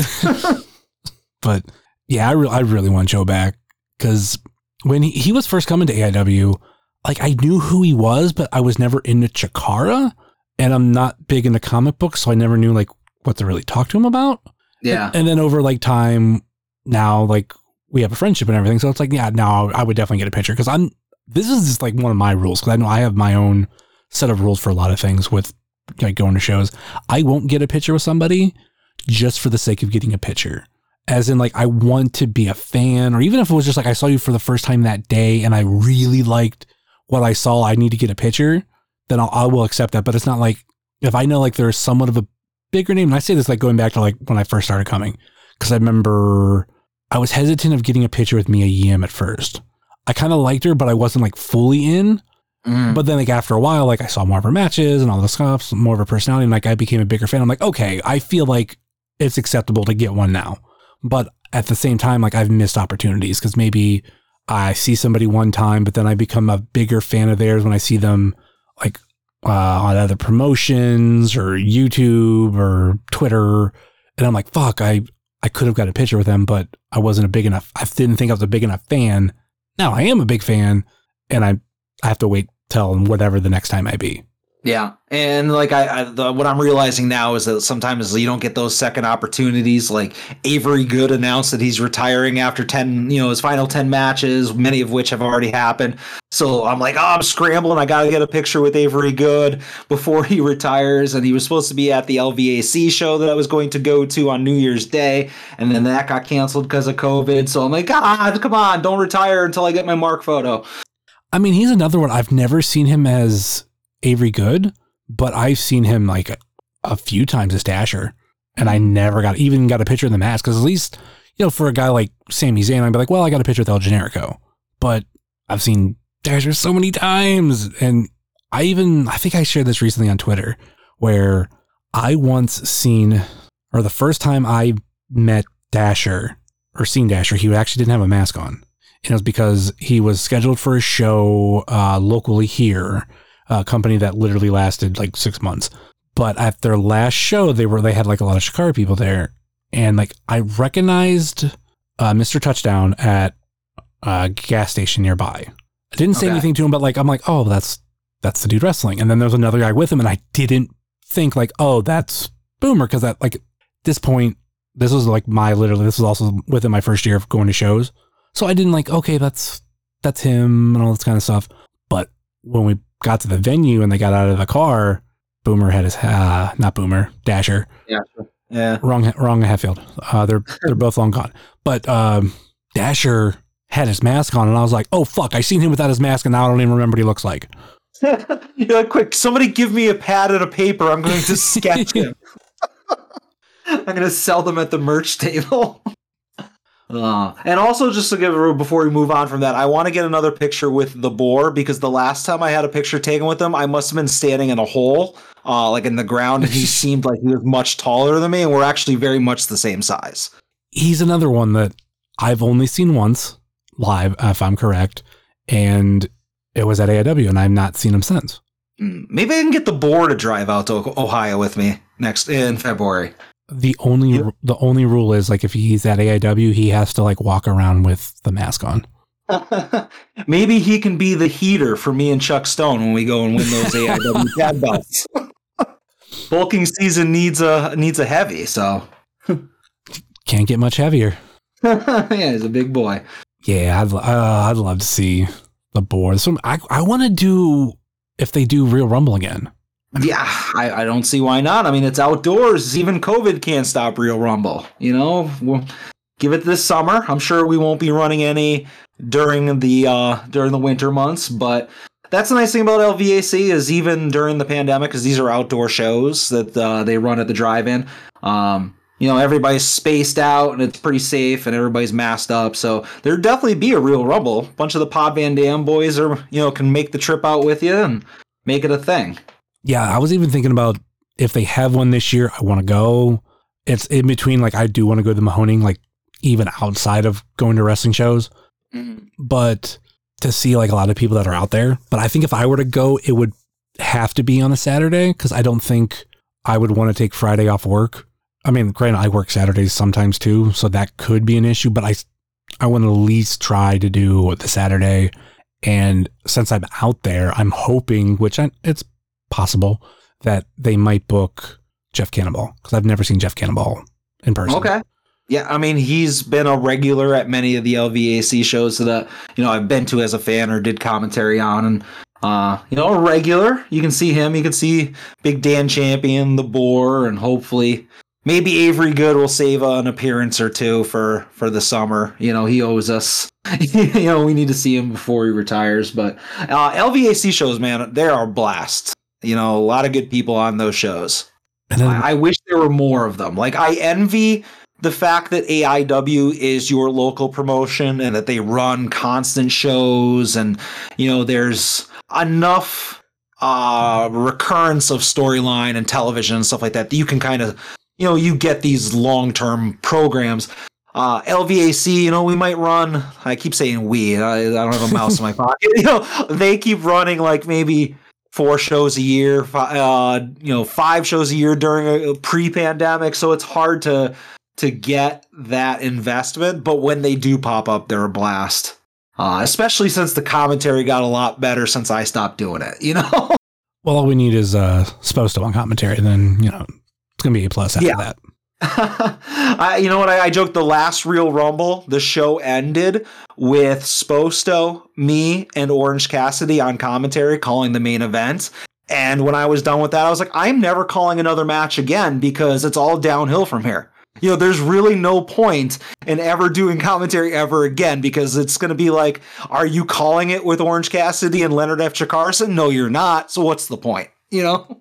Yeah, that's uh, that, that is one way to look at it. I retired. I tore up my commentator license. I was like, never again. In a way, that's uh, kind of like what I did here at A I W for something. I'm like, we there's two contests that they used to do, and like maybe it's not as as much now, but like we have two shows in particular, Gauntlet for the Gold and J-Lit. And for Gauntlet for the Gold, which is a lot like Royal Rumble, there's a Gauntlet for the Cash where uh, you pay, I want to say it was five dollars. And then, I can't remember if it's like, I think it might be split fifty-fifty, like up with A I W. I'm not one hundred percent sure. It's been so long since I won it. But, and I won that in the same year I won the J-Lit thing, which is, uh, was a bracket tournament. And I, if I'm correct, they did have not, even pre-pandemic, they haven't done this for years, to where they'd print out a bracket and then you'd fill it out, and whoever got the most right won like some D V Ds and a free ticket to the next A I W show, which was Absolution. I literally, okay. won, like I said, I won both of those in the same year, and I was like, I'm done. I'm not doing it ever again, because I won both the same year. And like, I didn't just win them like different years. I won them the same year back to back. Fuck that. I'm done. Yeah. Yeah. Retiring at the top. I hear you. Kind of like Jerome Bettis. Yeah. One of, one of the few uh, Steelers players that I actually like, I respect. The, the, the, can you guess the number one Steelers player that I respect the most? It's not Jerome Bettis. Uh, give me a hint, and that is it offense or defense? Defense. Uh, uh, T J Watt? Wrong. Oh, see, you should respect T J Watt. Um, and I mean, all right, so I'm gonna I mean, it's an older player. Yeah, uh, right? I was going to say, yeah, it's older player. Uh, Rod Woodson. No. All right. I mean, Greg Lloyd, uh, you know, Kevin Green, Troy Polamalu. Bingo. Okay. I was going to get there eventually. I love Troy. Like, yeah. I was out just having this conversation with a friend of mine, because we were kind of like talking about Aaron Rodgers, and like, dude, does my opinion of Aaron Rodgers kind of come from, because I'm also a Bears fan. And I was like, no, because I'll call a spade a spade. Like, if you're really good and like a good person, like I'll, I won't hide behind my fandom. And I think Troy Polamalu as a player was amazing. And as a person, I've never heard anything bad about him. Yeah. And he like, he's the one dude, if I could ever get an autograph line, like I wouldn't talk shit. I'd probably be like, yeah, I'm a Browns fan, but I respect you. And I think you're, yeah. you're, you're an amazing player. And I'm like, I'm definitely happy you, you reached the Hall of Fame. You deserve it. Oh yeah. I mean, he was doing things like, this is a strong safety or a free safety that's like blitzing the quarterback and jumping over the line of scrimmage and just wrecking games and stuff like that. Like, I have a giant framed photo in my hallway of Polamalu sacking Joe Flacco that's autographed by Polamalu, yeah. which is like one of my favorite uh, bits of Steelers memorabilia. But it, unfortunately, it is next to a dual signed picture of Antonio Brown and Le'Veon Bell. So that one did not hold up as well. Um, but real quick story about uh, Troy Polamalu. Like, I go through phases, and like right now I am in a collecting phase of like buying toys, as you may or may not know. I'm just buying figures left and right and going nuts. But one of my previous obsessions was buying sports cards to like a, a crazy degree. And Troy Polamalu has two different autographed rookies from two thousand three. He has uh, a, a Contenders rookie ticket autograph that uh, I don't believe is numbered, so it's it's a more obtainable card. Uh, if it is numbered, it's like numbered up to a thousand, so it's a reasonable number. Then he has a, a rarer Leaf uh, Rookies and Stars card that they only made one hundred fifty of. So I have both of those cards, and I bought them at reasonably good prices. A couple years later, I discovered that there is an even rarer parallel of the Leaf card that's limited to only twenty-five in existence. And it's like the rarest, most expensive Polamalu card in existence. So uh, at the time, with me kind of having F U money, you know, it was pre-buying a house, I was like, I'm going to buy this fucking card, and I am going to have, you know, the rarest Troy Polamalu rookie card. So I bought the card, loved it, took pictures of it, put it in my safe, you know, and where it went to just basically rot for years. Uh, Couple years ago, first time I opened that safe in forever, I open it up and all of these cards that are in like on this one shelf are covered in what looks like a, an inch high layer of dust. I had bought a, a f- autographed first edition of a book, and I put that in the safe. And apparently that book had some type of mold in it. And like, and I read up about this, that it could be like a drop of mold the size of like a, a grain of rice. And if it's in a dark, dry area where there's like no sunlight or whatever, such as a watertight safe, that mold will then reproduce and spread. And it basically spread all over a bunch of cards that were like within a few inches of that book, including that one of twenty-five Troy Polamalu rookie card that I basically just had to throw in the garbage because there was no saving it. It was just like rotting. And from that point forward, I was like, I'm not buying expensive sports cards anymore because I just fucked myself. And I, of course, threw out that book, and that book turned out to be Fight Club, which I was a huge fan of years ago. But now I realize it's a stupid movie and a stupid book.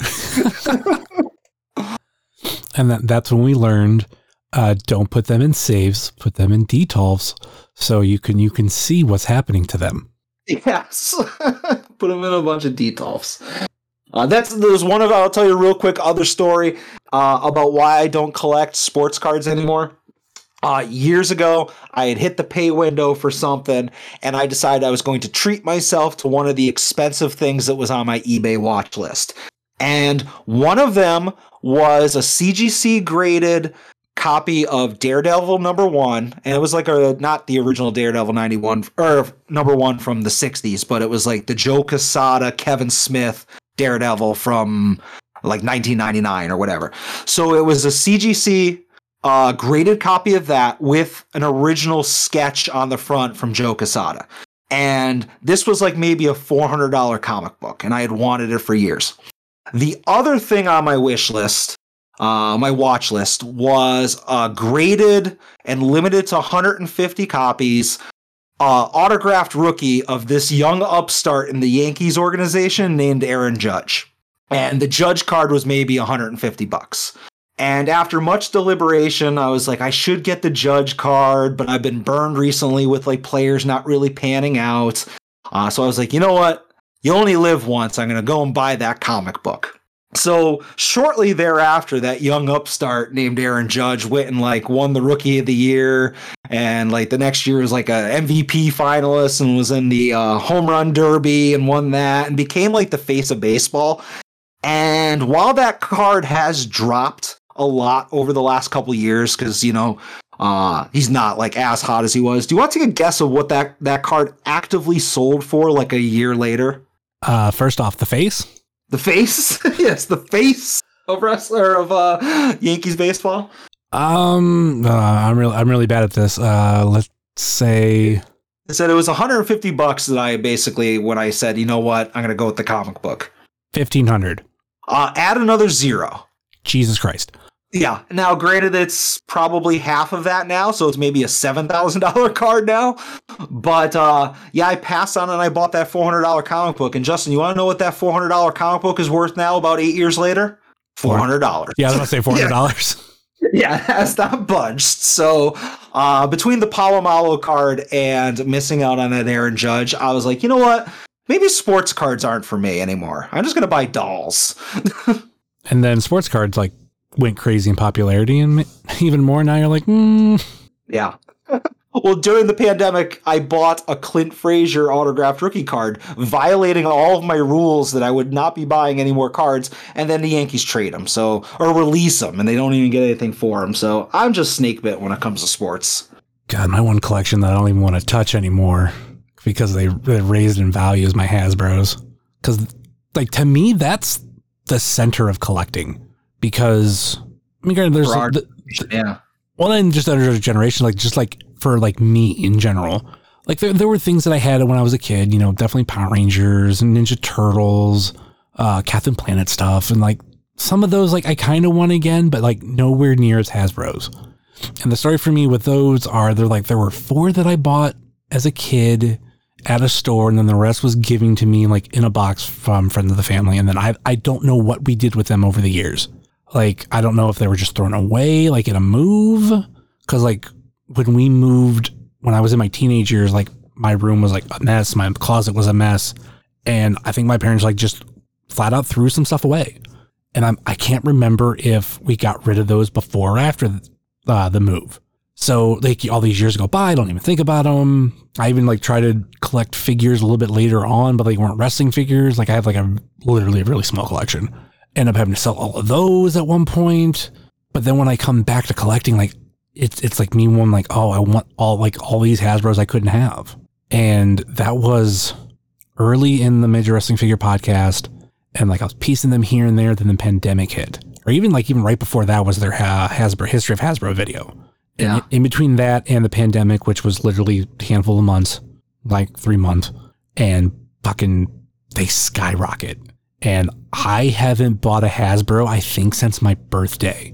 And that was because I went to a toy store and I kind of got pressured into buying. I think one of them was Virgil.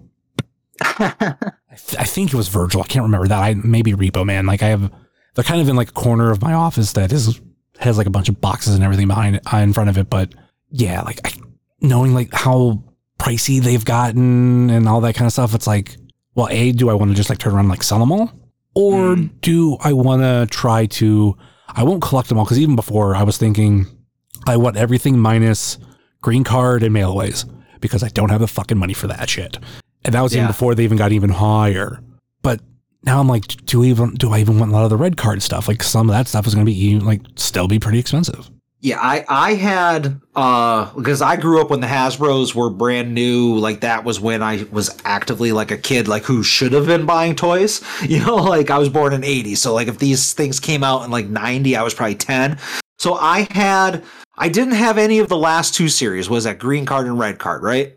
I think so. I like think the, I, the super rare ones. Uh, I can look it up really quick because I have a saved list on my uh, phone. Uh, the, uh, no, it was a blue card. Okay, I didn't have any of the last two series, you know, like the ones that had like the smoking guns or, you yeah. know, uh, Rikishi or whatever, or not Rikishi, Yokozuna. Um, and I had like, I was missing one or two from series one, but for the most part, I had everybody other than that. And I was the type of kid that was like, okay, they're reissuing Hogan, but I already have Hogan, so I don't need another Hogan. So I didn't have like variations. Like I had uh, Ultimate Warrior, I had the Macho King, but not the, you know, Macho Man. So, um, and you know, they were heavily played with. I had the ring. And I just remember when I was buying my house, I think I threw all the figures in a lot on eBay. And this is five years ago, six years ago. So this is uh, pre, you know, Major Wrestling Figure podcast and the re-awareness of the Hasbro stuff. So I sold fifty Hasbros, maybe, I don't know, roughly that amount for like forty bucks. And the ring, I just remember looking at it. One of the ropes had broken and I retied it. And the sticker in the middle of the ring was kind of faded or getting scratched. So I was like, nobody would want this. So I just threw it out. Yeah, you could have made at oh. least pretty good money on that. Like, yeah. and I say pretty good as in like maybe fifty, maybe seventy yeah. right now. Yeah. And it, so to this point, the only Hasbro I have is I have a yellow carded Shawn Michaels mint on card, like in a Defender. Looks like it just came off the shelf, you know, U S card and all that stuff. And I'm like, that's all I need. I just needed a Hasbro and I'm happy with that. I don't need it anymore. Now the retros, yeah. How many Zack Ryders do you have? Uh, I have the one that's currently in my hand because I do use a Lucy as kind of like a fidget spinner when I'm uh, podcasting. Uh, and when they were three dollars on Ringside, I was like, I'm going to buy like six or seven of them just because I want a mint one. And uh, none of them were mint. So I ended up like giving away a bunch of them. So I, I have two of them that are still on card, but they're in really bad shape. And then I have the one that's at my, my desk next to the microphone. I have four. Okay. I have uh, the one that I have open. I have one signed Zack Ryder, one signed Matt Cardona, and one mint on card in a Defender that Matt gave to me. Okay. I, I think that was after he realized he fucked up and signed Matt Cardona on the one. Well, it's a one of one now. Yeah. He was also, this is also at the live show, and he was kind of drunk.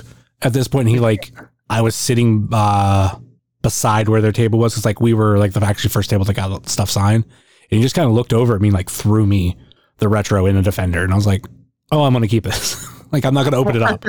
Like I've yeah. I don't think I've ever opened it. Like it's probably the only one that's that I have that's mint because the one signed Matt Cardona I bought with the loose one, bought that at a Five Below, uh, and it was like the only two they had at that time." The one signed Zack Ryder I bought at a different toy store. uh, because I knew I was going to have to buy another one for him to re-sign it. But yeah, the, oh God, I, I, I even like, like the whole thing with the uh, retros, just like, that's like, I remember the first time I walked into a Walmart and they had Series one because I was like pumped for it. I instantly bought uh, Ultimate Warrior and Kevin Owens. I kick myself every day for not buying Roman Reigns because the Superman punch. Yeah. Well, A, like how much it's worth now, but also yeah. for the fact of one, like one of those first four figures I, I got uh, bought in store of a Hasbro was the punching uh, Hulk Hogan. And I, when I saw that, I instantly thought of Hulk Hogan. So I was like, oh, that's cool. You know, Hogan had one like this. Roman Reigns has one like this. I'm not forgetting or not even remembering that, you know, there were other punching figures like Virgil and everything. But in my head, yeah. I was just like, oh, like that's Roman, Roman Reigns, Hulk Hogan, Virgil. I think there's more punching ones. I can't remember off the top of my head, but yeah. And not buying just even like I didn't even buy Brock. I didn't buy Undertaker. And then when they like shot up years later, I was like, son of a bitch. Yeah, I I did not like I like I said I sold off my Hasbros. I didn't buy any uh, Bendems or anything like that. Uh, I bought one or two uh, of the early Jack stuff, like the uh, uh, what were they called? The bone crunching? Not, yeah, bone crunching. Like I bought like a, a Shawn Michaels, an Ultimate Warrior. I might you know just a couple of those. I kept them mint on card, and then, and then when again when I bought my house, I sold those all. And then there was just really no wrestling collecting for me until uh, Sposto got me into listening to uh, the Major Pod, and that's what caused me to just go down this this terrible O C D rabbit hole of being like, well, maybe I do need every Johnny Gargano elite figure, and then like maybe I do need every Broski and every Hawkins, and and now one of the things that I'm doing uh, because I feel like I have a lot of the modern stuff that I want. Is my new thing is I'm trying to find pre woo woo woo era Broski stuff. Ooh. And I want it to be mint on card. And I had just bought uh, a couple months ago uh, the uh, deluxe Adrenaline that was like the Edgeheads, and that cost a pretty penny. Uh, but one of the things I bought this week, and I didn't actually unveil it yet, is I bought. Have you ever heard of microaggression figures from Jax? They're like these little tiny, even smaller than Micro Brawler figures. Um. So I'm going to actually D M you on Twitter. I'm going to send you a picture. Um, and basically, they're they're really small. They're smaller than a retro. Like I said, about the size of a Micro Brawler. And there are two two-packs that I recently picked up. And one of them is Zack Ryder, Curt Hawkins, and The Undertaker. Uh, what up, dude? And the other one is Ryder, Hawkins, and Matt Hardy. And if you look at the picture on them, you're like, okay, they have long hair. They kind of look like the Majors, you know. So these are older style figures. Yeah. And I've had these on my watch list for a long time. And, you know, they pop up every once in a while. And they're not a great price or they're, you know, beat to hell. Uh, but this pair popped up on eBay. And I'm actually going to send you a follow-up picture of why I bought these. And I want to see if you could tell why, what's so special about these. As we make for great podcasting audio as you visually look over a picture. Um, oh, these are samples. Yeah, they have on the back Jack-specific limited sign samples, and uh, one of them like says, like, oh, it's missing date code. It's like a note from somebody sending something back, but it's actually both of them were samples from Jack's, uh, like pre-production or pre-mass production. And uh, like I am not a guy who goes down the rabbit hole of trying to find prototypes or anything like that. But as the one hundred dollar Vansky, I figured I needed something uh, that's like borderline one of one to add to my, my wrestling doll collection. Yeah, I've if I did anything like that, I want an authentic two-up of a Hasbro. Yeah.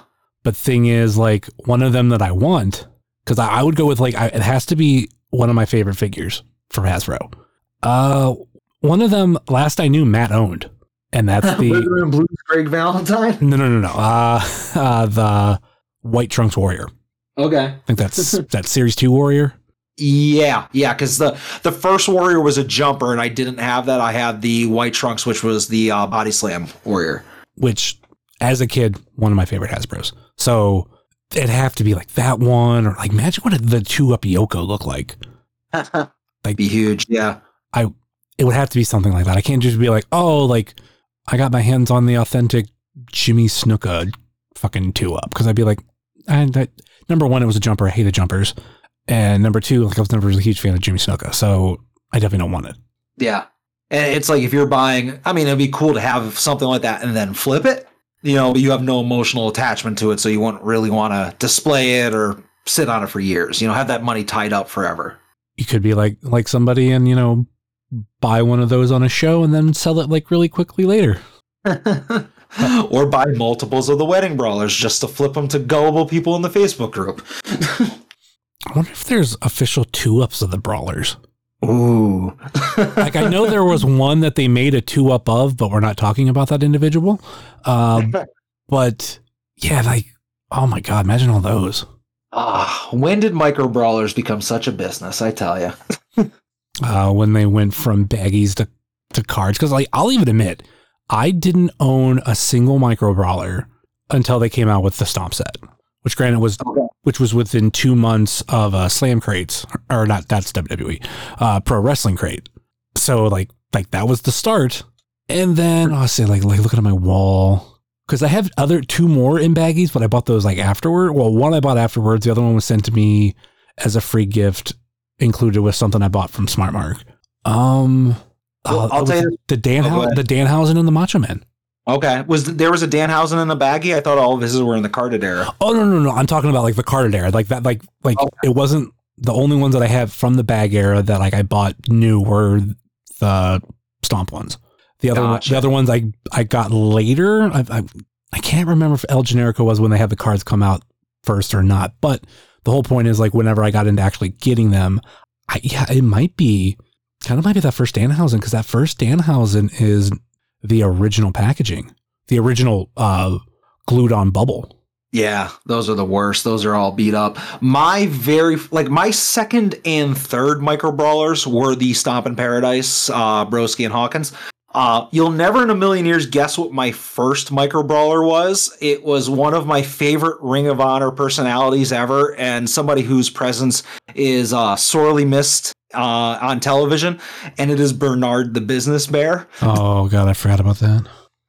I had bought, I loved Bernard the Business Bear. It might have been the first shirt I ever bought from Pro Wrestling Tees. Uh, but like I had that, and I had the Micro Brawler. I still do. And uh, for a long, long, long time, and that was a baggied Micro Brawler. Uh, that was the only one I had.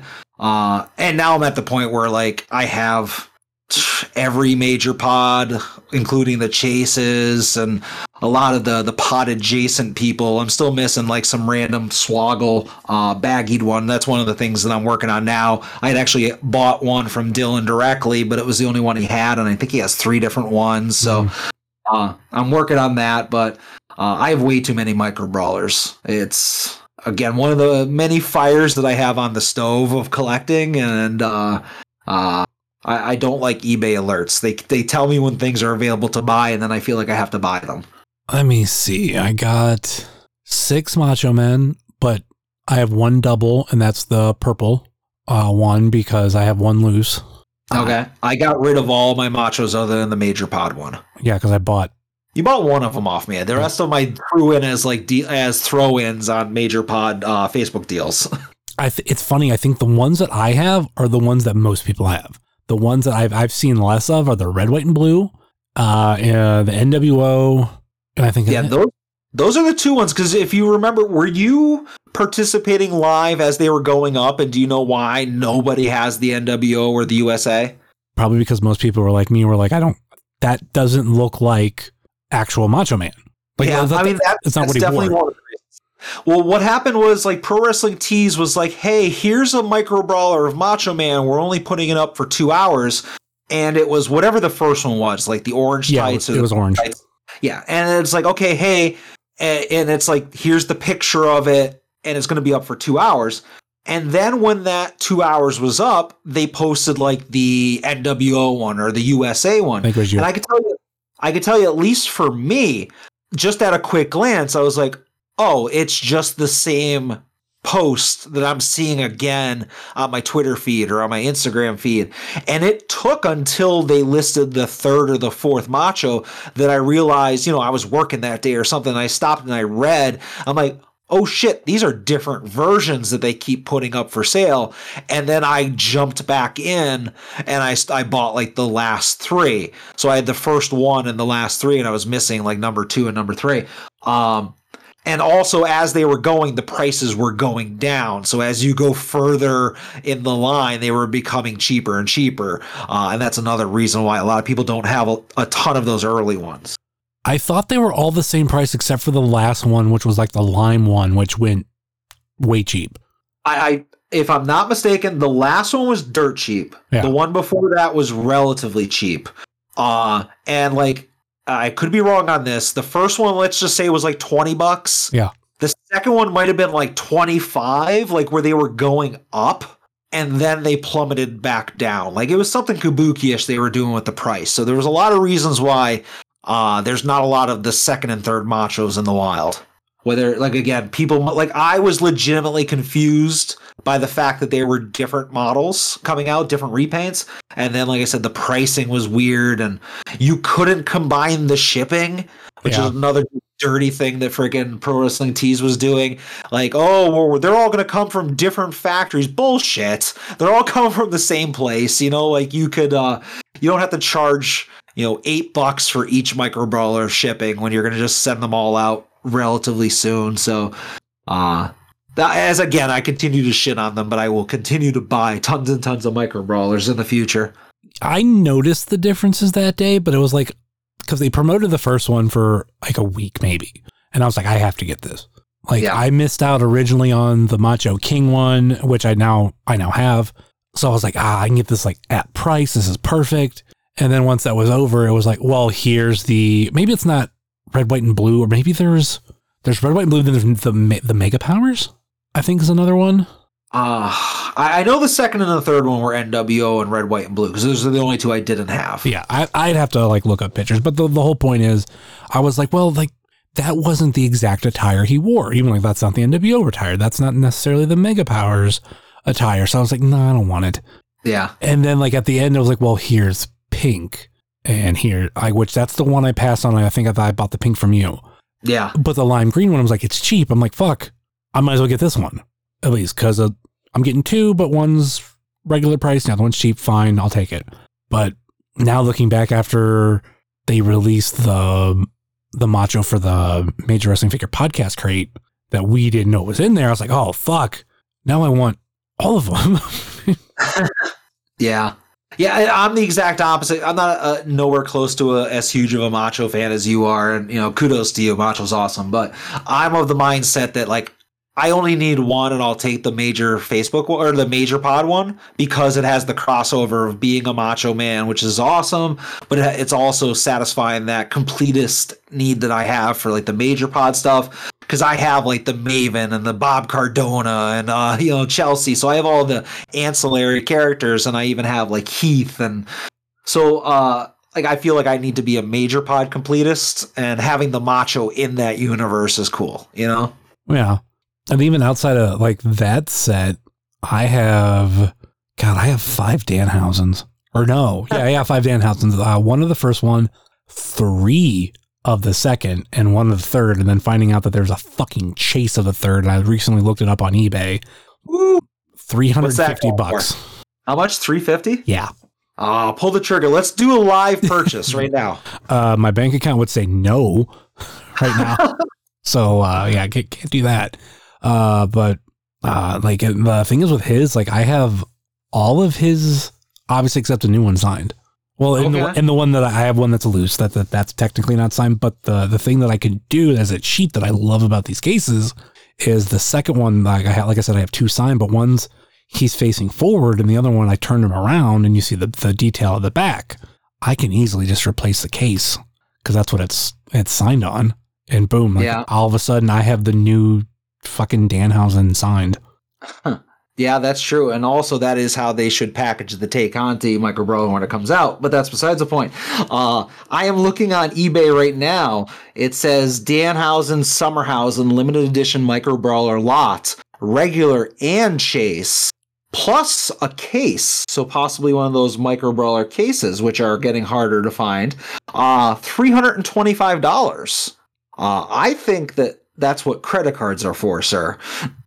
You know, you make some payments, you spread it out.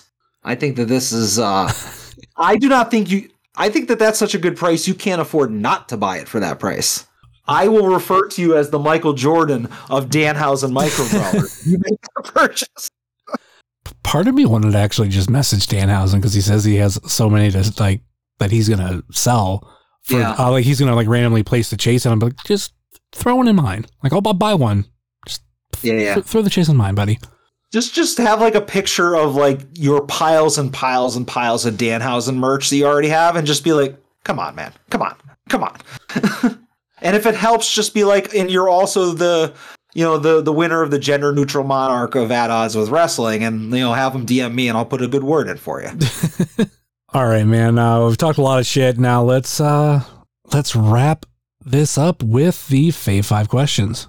Hey, this is Booker T, five-time champ, and this is the Fave Five questions. Now, can you dig it? All right, uh, let's uh, let's throw some new ones I have on here that I haven't asked anybody.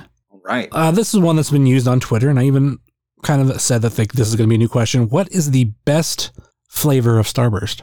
Oh, man. Uh, I'd say anything but lemon. Like, those yellow ones are the worst. I would just throw those out.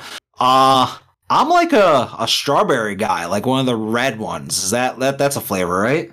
Yeah, a lot of, a lot of people love strawberry. I'm a, I'm a cherry guy. Is that uh, it's, you know what, that might be acceptable because it's all the shades of red, you know, like reddish pink. It's been a while since I've had a star uh, a Starburst. I was about to say Starbucks, but same difference. A lot of people don't like lemon. Lemon's uh, my number two flavor. Oh man, lemon's the worst. I, you know, if I ever buy any uh, Starbursts at it going forward, I will just ship you all of them as Postal peanuts in my next care package to you. well, well, seeing as how you're going to get one of my. Uh, my wipes that Charlie was saving for me, but you wanted one. So I, I have to like, I have to share with you.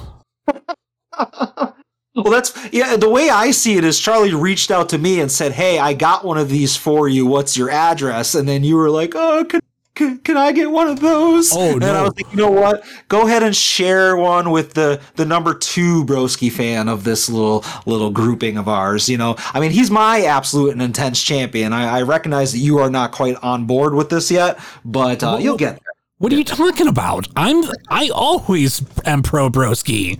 Well, I know. Most of the time, but but no, actually. Uh, as soon as I saw on the the Major Wrestling Figure Podcast Patreon group that those were there, and I knew Charlie was, I texted him and I said, save me those wipes. And yeah. He had uh, you know, people that he obviously went with, and he got all theirs. And he sent me the, the picture that he sent you. He sent me the night before of all four. So that's yeah. that's why when he was he was like, oh, do you want one? I'm like, I sent the fucking angry, angry emojis because I was like, motherfucker, those are mine. I saw that obviously as uh, on social media the night before. And I got an eBay alert because maybe I have an alert set up just for Matt Cardona. Like, it wasn't set up for Matt Cardona, like G C W sanitary wipes. It was just Matt Cardona because I want to see what stuff goes up for sale. So I got the alert and it was like ten dollars shipped. So I was like, oh, you know what? Just for the bit, I'm just going to go ahead and watch this auction and see. It wasn't an auction. It was like a buy it now. And then David Bixenspan tweeted out, like, has anybody seen the uh the the Broski wipes on eBay yet? So I went and I screenshotted the listing, and like two minutes later somebody bought it, and I was so mad because I was like, oh, I should have bought it I should have bought it. And then the next day Butters was nice enough to to hook me up, so uh they, they, I don't know if they're Detolf worthy, but I'm glad that I'm getting one, you know. They'll go great with my uh Hornswoggle uh doo-doo and chocolate finger wipes that I have. This is true. You're going to become a completist in uh, that, that corner of collecting. And I think that, well, the reason why I bought that, it was like part of a bundle of something that I wanted. I think it was the Stomp Wisconsin. And I'm, okay. a, I'm a sucker for most things Stomp.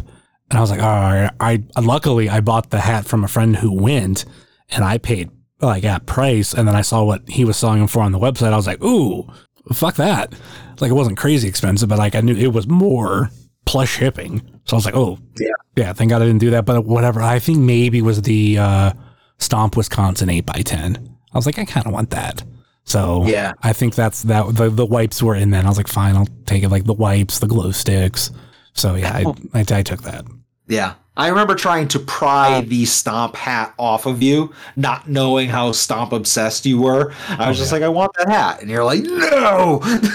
Oh, no. Like, like, even though I'll never wear that hat, like it's still like part of the collection. Like I, it's hard for me to have everything Stomp because like some of the like weirder variants, but if it's definitely like, especially like Stomp in Paradise, like that's why I like the Micro Brawlers. I had to have it. Like even yeah. like I have my own like Stomp characters. Uh, Summer's a Stomp.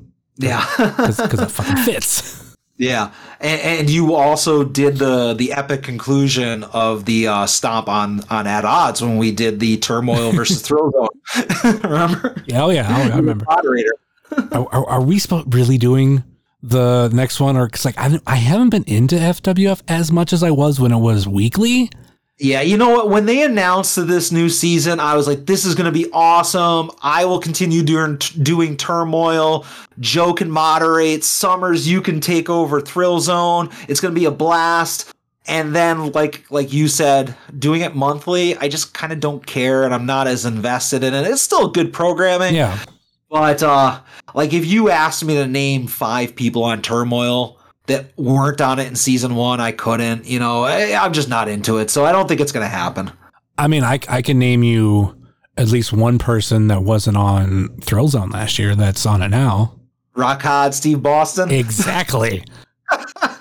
But that that's off the top of my head. Like, that's kind of it. Like, I don't know, maybe it was because like we had the weekly reminder and like we could follow these storylines and then like the big payoff for the pay-per-views. Now it's just getting it once a month, it's just, it's honestly not as special. I mean, granted, like they're all kind of way more busy now. So I, I'm fine with it, but yeah, yeah, it is what it is. So yeah, I'm guessing we're not necessarily doing uh, the seventh month of, of, yeah. of this. Maybe, uh, maybe for season three, we'll revisit the concept. I'm going to keep you on retainer, Summers. Your services will be used. All right. Uh, finally get to question number two. How do you like your steak cooked? Um, all right. Definitely not bloody. Definitely not burnt. I'd probably say somewhere in the middle, like a medium. Yeah, that's, I feel like that's a go-to for a lot of people. For me, I'm medium rare. I've done rare once. I didn't hate it, but I think it also could be like just being so used to medium rare uh-huh. that like I could actually like kind of like taste the difference and I didn't care for it. But I always feel like going out to a restaurant, some of them, like, I don't trust them making rare.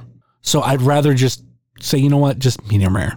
Yeah. Yeah, I agree with that. Like, I, I ideally just a kiss of pink would be perfect, you know, but uh, no blood where the plate is just looks like a death match. None of that stuff. But as you said, it it's tough to convey that to at, at a restaurant, and it's just safer to just go with, all right, just somewhere in the middle, bud, you know?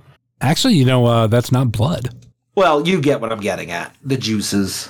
Well, I, I know, like that's something I, I've learned recently, or within the past like handful of years, and it's something you kind of forget about. But yeah, it's you know it's not actually blood; it's something else. I can't remember what it is off the top of my head, but I know it's it's not blood. It's that steak juice. Yeah, steak juice. uh, question number three. I don't think I've I've done this often, but I feel like a staple for a lot of people's childhood, and most people enjoy it, is peanut butter and jelly. What is your ideal peanut butter and jelly, as in kind of bread, kind of peanut butter, kind of jelly? Oh, man. First of all, all these questions are food related. So yes. uh, I, I'm just sensing a theme here. Um, dude, so I am a huge peanut butter guy. I absolutely love peanut butter. I'll have like protein bars and they'll be peanut butter uh, flavored. Uh, again, I mentioned them. We both mentioned them at the top of the show. When Ethan Page lost a bunch of weight, he said he used to eat rice cakes with peanut butter. So mm-hmm. like I started doing that as like a breakfast type deal. So peanut butter is my jam, and I'll go with anything that is smooth, like no like chunky. I don't want chunks of nuts in there. Um, as far as jelly, I'm gonna be honest with you, I grab whatever I see. I'll mix it up. Like I'll get, you know, grape. I'll get strawberry. I'll get anything I see there. I am not loyal. I'm I am a jelly mercenary. I will get whatever I see out there. So uh, and bread, I'm a boring white bread. Okay. You know, just like the, you know, the stuff you had as like a little kid. Um, you know, just plain white bread, no rye, none of the ends, throw that shit away. You know, I need a nice piece of the middle of the loaf white bread. What about you? Um, okay, like the bread we have right now is a, it's a Sara Lee wheat bread. I can't remember. It's not exactly wheat. It's, fuck, I can't remember what it is off the top of my head. But anyway, uh, I've always been a creamy peanut butter guy. Uh, also, yep. Jeff, I I will say I, in high school, we did a, there was a thing where we did a taste test. Uh, like everybody like picked a product and you'd pick three things. Actually, well, it was a group project of like two people each, but each group would have one product, three different makers. So somebody did peanut butter, and I found out the one that I liked the most was Peter Pan, but I still buy Jif. uh, so, but I, I've also learned too, I don't mind crunchy. Like if I go to someone's house and they make me one and there's crunchy peanut butter, I'll, unlike when I was a kid, I'll eat it. But now I'll eat it, but I'm not just, I just don't buy it. Yeah, I don't run into a lot of scenarios where I go to people's houses and they present me with a peanut butter and jelly sandwich. But uh, if it happens, I agree with you. I will take whatever they put in front of me. Yeah, it's hard to use a scenario that works. So that's the only one I like. Whatever happens, like I say, I go over to someone's house and they're like, hey, I'll make you a peanut butter and jelly sandwich. Do you want one? And they have crunchy. I won't, won't say shit. Yeah, I feel like that's a missed opportunity. Like if I go to a bar and like they had peanut butter and jelly sandwiches as an option, I would fucking buy some. I feel like...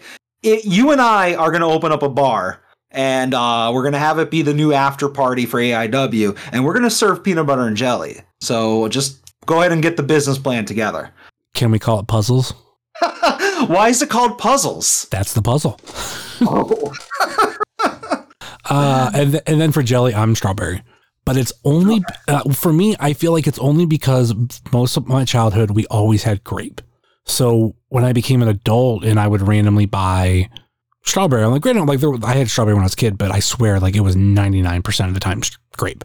Yeah. So like and for some reason that strawberry like now just tastes better. Yeah. You're like, screw you. You're not the boss of me. I can pick up my own jelly. But I will, I'll, I'll, I'll get some, you know, grape jelly here and there on stuff. Like I will say, uh, I love uh, cinnamon raisin bagels with Jelly, uh, grape jelly on it. Okay. Like it obviously because okay. like jelly and, and raisin, like well, grapes and raisins, the same thing. It really goes together. Yeah, it's like there's a party in your mouth and everybody's invited. That's one way to put it. uh, also with that, uh, what are you drinking with it? Drinking milk or drinking something else? I'm not a milk guy. Oh. Um, Yeah, um, you know, I'll milk with cereal, but I'm not like a glass of milk kind of guy. Uh, I think if you're going with the mindset of P B and J, like I'm, I'm like a little juice juice boy. Like give me a, give me like a, a bagged juice or a little box juice of your choice, and I think that goes perfect with uh, a P B and J. We'll just say you said Ecto Cooler. Oh, see, you know what? That's that's good too, but I feel like Ecto Coolers are out of season right now. They're hard to come by, you know, unless you have a, a stockpile of them, as I'm sure you do. But in my parts, you're not going to see them. Uh, I have a thing of juice boxes from two thousand sixteen, and I have uh, fuck, because I, I don't know where, where I put them. I, I thought I have a six pack of cans. See, Ecto Cooler is like eggnog around here. It's very seasonal. It's hard to find it right, right now. The ones, the, the expensive ones are the ones that came in the bottles from last year. Good God, I want one of those. But they were like, oh no, we're only gonna, only gonna release them promotionally. Man, I would pay. Well, I wouldn't say I paid so much, but if they, like they brought them back out, like literally when they came back out, I spent so much on Ecto Cooler. I'll even say this. I'll go on record, as fucked up as it sounds. I swear. One of the reasons I'm a diabetic is because they reintroduced fucking Ecto Cooler for a year because I was diagnosed the next year. And this one came out in like in a glass bottle, is what you're saying? Uh, I think it was a plastic bottle. It's kind of like uh, kind of like a Gatorade or Powerade bottle, like uh, okay. One of the smaller ones. Probably was like closer to a Gatorade bottle because High C is owned by Coke and they also own Gatorade. Or no, they own oh. Powerade. So, I am looking on eBay right now because I am dead set on you doing a live purchase. Uh, it's not happening. I C Ecto Cooler twenty twenty-one Ghostbusters Afterlife N Y C Premiere unopened bottle. one hundred dollars our best offer. Yeah. Now here's here's the part that gets my goats is that it's eleven dollars and seventy-five cents shipping. Uh-huh. Where do you get off? Like one hundred dollars is one thing. Like I can almost see that. I respect the hustle.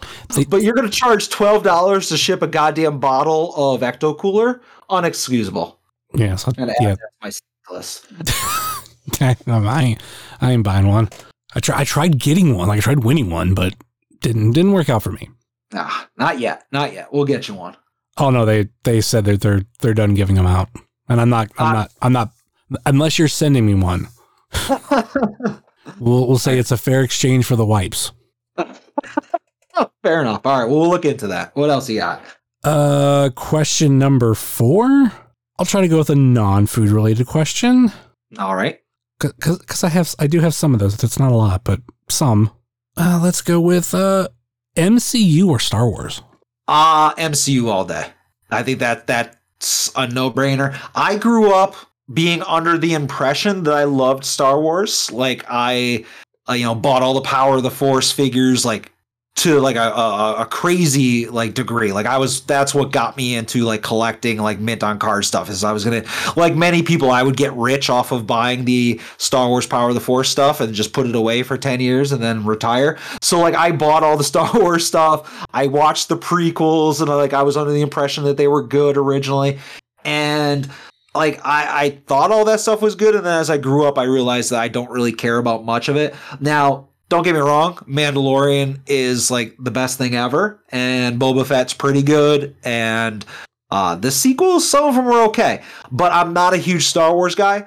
I love the M C U. I will watch even like the spin-off stuff, like the Netflix universe with Daredevil and Iron Fist and Jessica Jones. Uh, I watched Agents of S H I E L D and all the stuff that's on Disney Plus. Um, I, I'm one of those people that like I think the worst Uh, M C U movies are only four and a half stars, you know, where like uh, other movies are ten stars. Uh, I am a huge M C U mark, so it's not even close for me. I'm I'm the same way, except for like I'm not a I was never really a huge Star Wars fan. Like when they came back out in the theaters when I was in elementary school, I only saw one in the theater, and that like that was like literally my introduction was uh, The Empire Strikes Back, and okay. I. I kind of like certain aspects of it. Like I always say, like my favorite character is R two D two, and depending on what it is, if I can buy something cool R two D two, because I think I have some stuff from my collection from when I was a kid where yeah, like cool, but I, I it never connected with me one hundred percent. The yeah. the sci-fi that did, and I was like, oh, this is what it feels like, was Doctor Who. Like literally the first episode I watched, which was uh season one episode one of the revival, I was like, oh, so this is what it's like to have that like fandom, sci-fi fandom where you're you're ready to die for. I'm like, I love this. Yeah, there, Doctor Who. Like, there was a point in time that I was obsessed with Doctor Who. I started watching Doctor Who uh, during Tennant's run, uh, and it was actually towards the end. It was during the David Tennant specials. Mm-hmm. So I think it was maybe Waters of Mars was the very first Doctor Who thing I ever saw. And uh, a buddy of mine and my co-host on Porch Talk, Todd Roker, is a huge Doctor Who fan. And I remember texting him, I'm like, all right, so what do I have to kind of watch to get into this Doctor Who thing? And he, he loves when people ask him that stuff. So he gave me the Eccleston run on D V D, all the Tennant stuff. And then later on, obviously, I, I, I kept watching Matt Smith and Capaldi. Uh, and just loving those shows to the point where I would rewatch episodes over and over and over again. Uh, and then we have the current Doctor, and I, to this day, I insist that she is a very good Doctor and she's a great actor. It's just the stories that she's been given have been unwatchable. And it's just to go from just loving Doctor Who with all my heart to it just being unwatchable must be what it's like to, to like watch the Attitude Era of W W E and then being forced to watch the current programming. Like it's such a drop off uh, of night and day, but I too, like I love loved Doctor Who for that long run in there. Do you know how I got into Doctor Who? How did you get in? Uh, I mean, granted, it was something I'd always heard of, but like it's sci-fi. You never know when to jump in, if it's something you're going to like, whatever. It was through Epic Rap Battles of History. when they did, okay. when they did Doctor Who versus Doc Brown. And I was kind of like, I was kind of like, I don't get this, but I'm kind of interested. And I, I took to Facebook. I knew like there was a lot of Whovian friends of mine. And I just asked, like, I'm thinking about watching it. What do you guys think? Got a lot of feedback. And at, at that point, uh, we were, we were in the middle of Matt's last season, but it was like literally like how they were doing it, at least at that time, where it's like they would have the first half back to back weeks. And then there would be a big break. And then they would yep. have the second half whenever. So we were like in the middle of that break.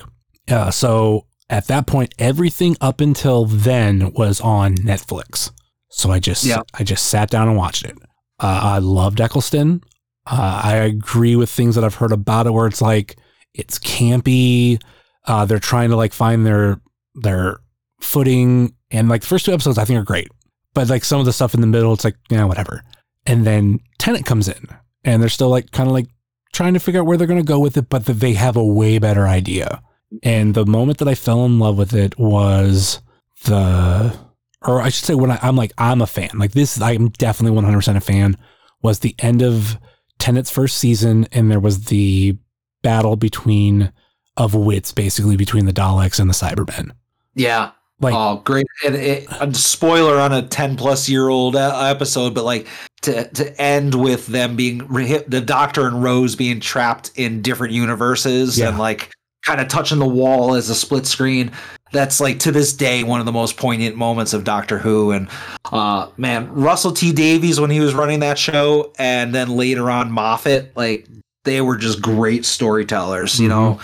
And that's one of the things I'm looking forward to. Like after, Uh, our, and I apologize, I can't remember uh, the current Doctor's name, but uh, when she regenerates uh, out and oh god, Jodie Whittaker, I believe. Or Jodie Whittaker. Yeah, yeah Whittaker.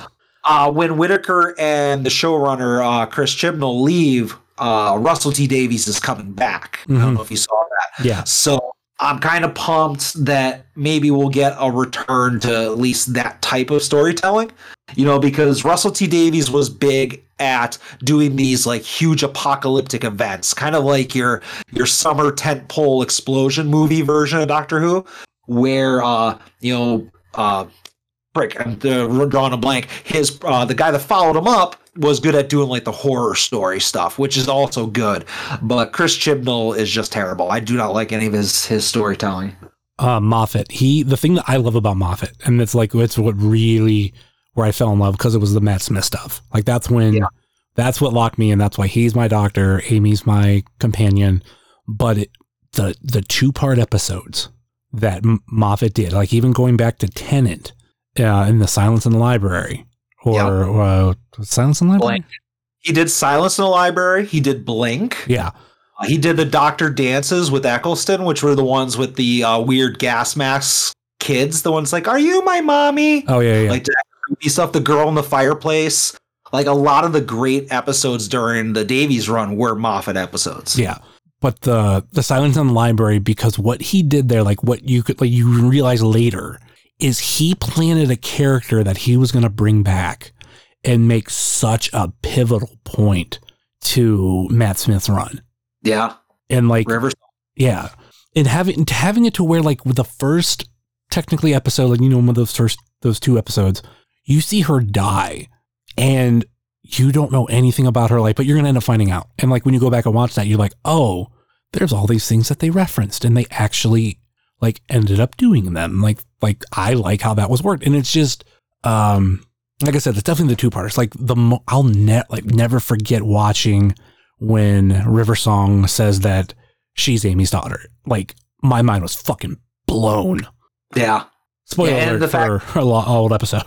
Yeah, you were seeing uh, basically River Song was getting younger and younger, and the Doctor was getting older and older, and you're seeing these dice like diverting timelines, and it just somehow made sense. And like you, like you said, your mind is just blown with how they're piecing it together. And oh man, like I, I really miss there being good Doctor Who. You know, I haven't watched any of Jodie's episodes. I have. Her first season on D V D, but I just haven't sat down and watched. I mean, there's a lot of stuff like I bought because they, after they took it all off Netflix, and then last I knew it was all on Amazon Prime, which I have, but kind of wanting some physical media.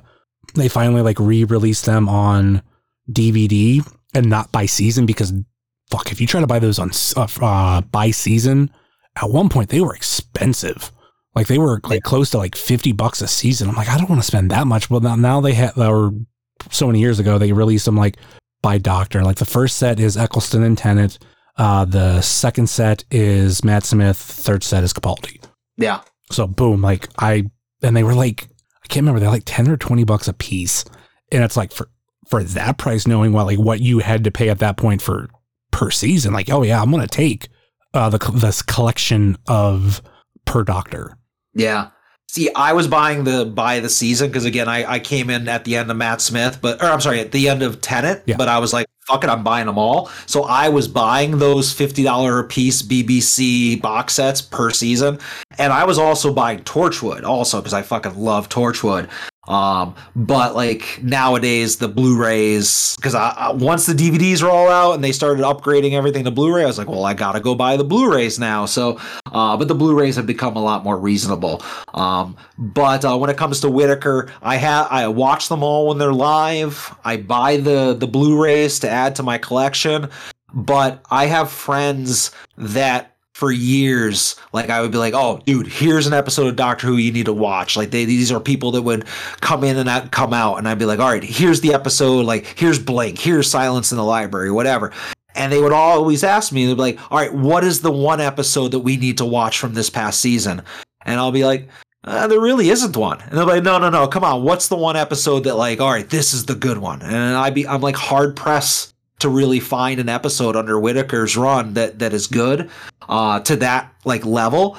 And then I don't want to spoil anything because you haven't watched it, but there are things that they did to the character of the Doctor that are just really bad decisions that like myself and again my buddy Todd, who's just a lifelong Doctor Who fan since the the seventies, they we just both look at each other and are like, no, why'd you do that? And uh, it really soured me on the show. So I'm hoping it turns around because science fiction, you can undo anything yeah. uh, if you're a good enough writer. But uh, just some stuff that like shook the character to the core that I, I just don't agree with. That kind of reminds me, like going back to Star Wars, I had a I have a friend or like I, he, I would once consider him a friend now. We're just honestly not on speaking terms. But the whole point is he... he's like a huge Star Wars fan. And I remember me and him were having this conversation years ago. Oh, uh, I'll say a handful of years ago. And he was mad that Disney and Star Wars were going to do this, do something with Boba Fett. They, at that point, I think it was like, they're going to make a Boba Fett movie. And he's yeah. like, he's like, they can't make a Boba Fett movie. He died. And I was like, like not even like being a Star Wars fan, just knowing how writing and science fiction works. I'm like, you didn't see him die. He's like, no, he, he went in, he went into the pit and like he died. I'm like, you didn't actually see him die. Yeah. Boba Fett died for our sins. Don't marginalize his sacrifice. Yeah. So like he was about to like pull up on his phone, like the moment where he died, but I was like trying to explain to him, like, like in a lot of writing, like if you don't see something happen and yeah. you just assume it happened, maybe it didn't happen. And they can always, always write that. And then in, with science fiction, that's kind of like even worse because like you can just, you know, abracadabra. It's science fiction. Yeah. Wibbly wobbly, timey wimey. We fixed it. Yep. I mean, that's, God, that's the Angels Take Manhattan all over again. Like you, you want to talk about an episode that gets me fucking that one. The first time I watched that and like at the end when Amy has to say goodbye uh, and she says, uh, Raggedy Man, goodbye. Yeah. Like, oh, I... I cried the first time I watched it. Even though there was a while after that, I would just think of that episode and I'd, I'd get a little teary eyed. Yeah. I, I, I have a hard time deciding if I prefer Amy Pond or Claire Oswald. Uh, they're both one A and one B in my eyes. Um, I did meet Amy Pond, uh, the actress Karen Gillan at a Comic-Con, uh, the same day, uh, that I met, uh, Matt Smith. So I have my pic, my mark photos with both of them. Uh, I did enjoy meeting one of them way more than the other though. Uh, I also have a mark pick with both of them. Uh, a- actually, oh, nice. Both of them, same picture. Um, See, I didn't want Matt there. I wanted it to be like a one-on-one thing. I wanted some special time with Karen Gillan. Well, Karen held my, which, God, if you do, if you don't know, like this, this sounds so sexual. She held my sonic screwdriver. Oh, for uh, for the picture, because I had I had my own props. Like I had. Um, of course you did. I, well, I guess I did the picture because I didn't go full out because I didn't obviously I didn't have the money, but I had a costume shirt of Matt Smith uh, for his doctor uniform, and then I literally I've I've had a sonic screwdriver because I used to collect those and buy them when I saw them at the store, and then like literally on the way there I bought a mop. Okay. So like I had, you know, oh, and I, I had a fez. So I had, I had oh, that's what I was about to say. Yeah. Yeah, yeah, I had the fez on. So like I wanted to get a picture, and I'm like, well, like I don't want to be holding these props. Like you guys can hold them. I gave Matt the mop, and I gave Karen the sonic screwdriver. And I feel I feel bad. Like I, I know I've said this on here before, because just like the habit of meeting wrestlers and meeting him. What I did afterwards, like after we got the picture, I shook his hand. Like I put out my yeah. hand. I think he kind of gave me a weird look, but he shook it. Like now in this world, I could understand if he was like, no, but I walked away and I'm like, oh my God, I shook his hand like he was a wrestler. Cause I was like, yeah. it's always like, I always say thank you. So I, I'm the same exact way. Uh, like when I went to that con, uh, the first picture I got that day was with Nathan Fillion, and uh, you know, big Firefly fan back in the day. So I did the thing where it's like, okay, it's my turn. I stick out my hand to get a handshake. Because again, I'm thinking like wrestler mentality, and he just looked at it and just like looked forward at the camera, and I was like, "Oh, okay." Like I wasn't offended, but it was kind of weird. It was like a weird interaction, and I have this awkward smile in my picture. But like you said, I kind of put it together. I was like, "I just oh, I, in my mind, I'm I'm meeting somebody, and I'm shaking their hand." But I was like, "This dude doesn't want to shake the hand of like thousands of fanboys over the course of the next two hours, you know?" Yeah, Captain Hammer doesn't want to shake your hand. Yes. Maybe uh, Doctor Horrible would have, but we'll see. I'm happy you got the reference. I, I friggin' one of my favorite pieces of uh, Strike era cinema. I love like I'll randomly like listen to the soundtrack. I was listening to some interview and someone talked about it, and literally like afterwards I like turned on the or maybe even I paused it. I'm like, fuck it, I gotta listen to the soundtrack. It's been a while. Yeah, uh, I to this day I'll walk around and I'll be like, with my freeze ray, I will stop the world. It's not an ice ray or a death ray. That's all Johnny Snow. H O R R Right, right, right. Yeah. the, the the original uh, Brand New Day. All right. Weren't there questions at one point? I feel like we were working our way through those. Uh, yeah. Let's go. Question number five. Uh, I'll try to go. This is a new one. I'm I'm trying it out. Uh, right. I tried it on Facebook. And I, I didn't get a lot of serious responses, so I actually deleted it. But when you play pool, do you prefer solids or stripes? Ah, I saw this question, and the reason why you didn't get any responses is because if for me, it's like, I don't care. You know, yeah. There was a... in. So here's the thing. I have never been really good at pool. Mm-hmm. Uh, I had a pool table in my college apartment. And it was basically just a, hey, let's drink and play pool. But I was never good at it. And in college, you know how you do the, the the gimmick where it's like, oh, if you win, you keep playing and people come up and challenge you and stuff like that, right? Mm-hmm. So me and a buddy of mine at this one local dive bar were basically like, we were unbeatable. Now, neither one of us were any good. We were just very lucky. Like we'd be playing people who were drunker than us, or people would be scratching on the, you know, the the final eight ball or whatever, uh, or just just a happenstance of like we were just constantly winning. And we went like three years of being undefeated at this bar, and it was just one of those things where we just told the story of like, you know, we're you know. You can't believe this. We we've never lost a game of pool at this place. People come up and be like, I'm gonna get you this time or whatever. And we graduated, and like I'm local, but he lives in New Jersey. Uh, but then he came back in for like something, and we're like, let's go to this bar, let's play pool. And the very first game we lost, like quickly and decisively, and we were both very sad that we could have just retired undefeated, but we decided to go back and like test fate and got schooled as the old people. So that's just my long way of saying like I don't care about stripes or solids. uh I think the solids look cooler than the stripes, so if I had to pick, I'd go that way. But uh I have a very very painful memories of billiards. The reason why I have the question is because lately I've been playing pool on my phone, and like I actually I had I had the game years ago, and then you know through time I just kind of like stopped playing it, so I deleted it. But I got like this random itch recently. So the thing that I remember even back then and even now, Like, I swear people would take solids over stripes.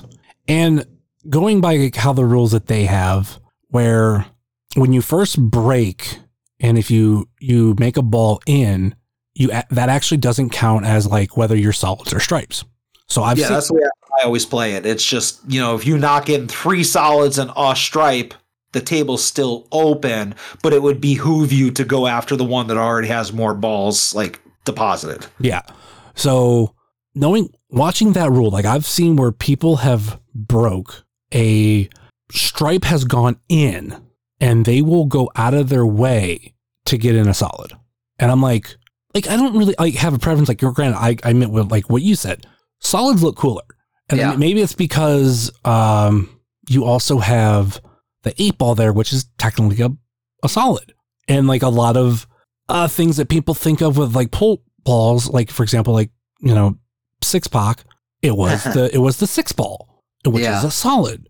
But you know, if I'm playing and I'm not, and I'm not going to stripe, I'm like, okay, I'm, I'm stripes because it makes sense because one's already in. And and if I can get another one in, like, boom, I'm already up two to nothing. Like, yeah, like it's smart to go that way. So I've, that's why I've had it. I'm, I'm trying to like, maybe just see how other people say, and a lot of people's like, oh, whatever gets me to win or blah, blah, blah. But I'm like, then why the fuck am I seeing people playing this game? And they're just like, up oh, solids. Yeah. So I think that all things being equal, you take a look at the table, it's balanced. There's, you know, all the balls are like, it's not like, oh, all the stripes are right near the pockets waiting to fall in. You know, it's nothing like that. You know, we don't have a jumbling in one area cluster. So like if all things are equal from a strategy standpoint, I'll say that with like a fifty-one percent favorability, I'll lean towards solids. Uh, but there's nothing to back that up other than some kind of weird monkey brain thing where you're drawn to the prettier colors, you know? Unless you're a psychopath like uh, Matt Cardona. This is also true, but he's our psychopath, so it's okay. I mean, he openly admits it. That's always my favorite thing. Like, he'll openly say, like, I'm a psychopath. Yeah. Like, granted, he's not saying, like, he's a crazy person, but he'll be talking about buying stuff, you know, go, because, like, you know, I'm a psychopath. Yeah. I had to get, a, I, I had to get a perfect card because I'm a psychopath. Yeah.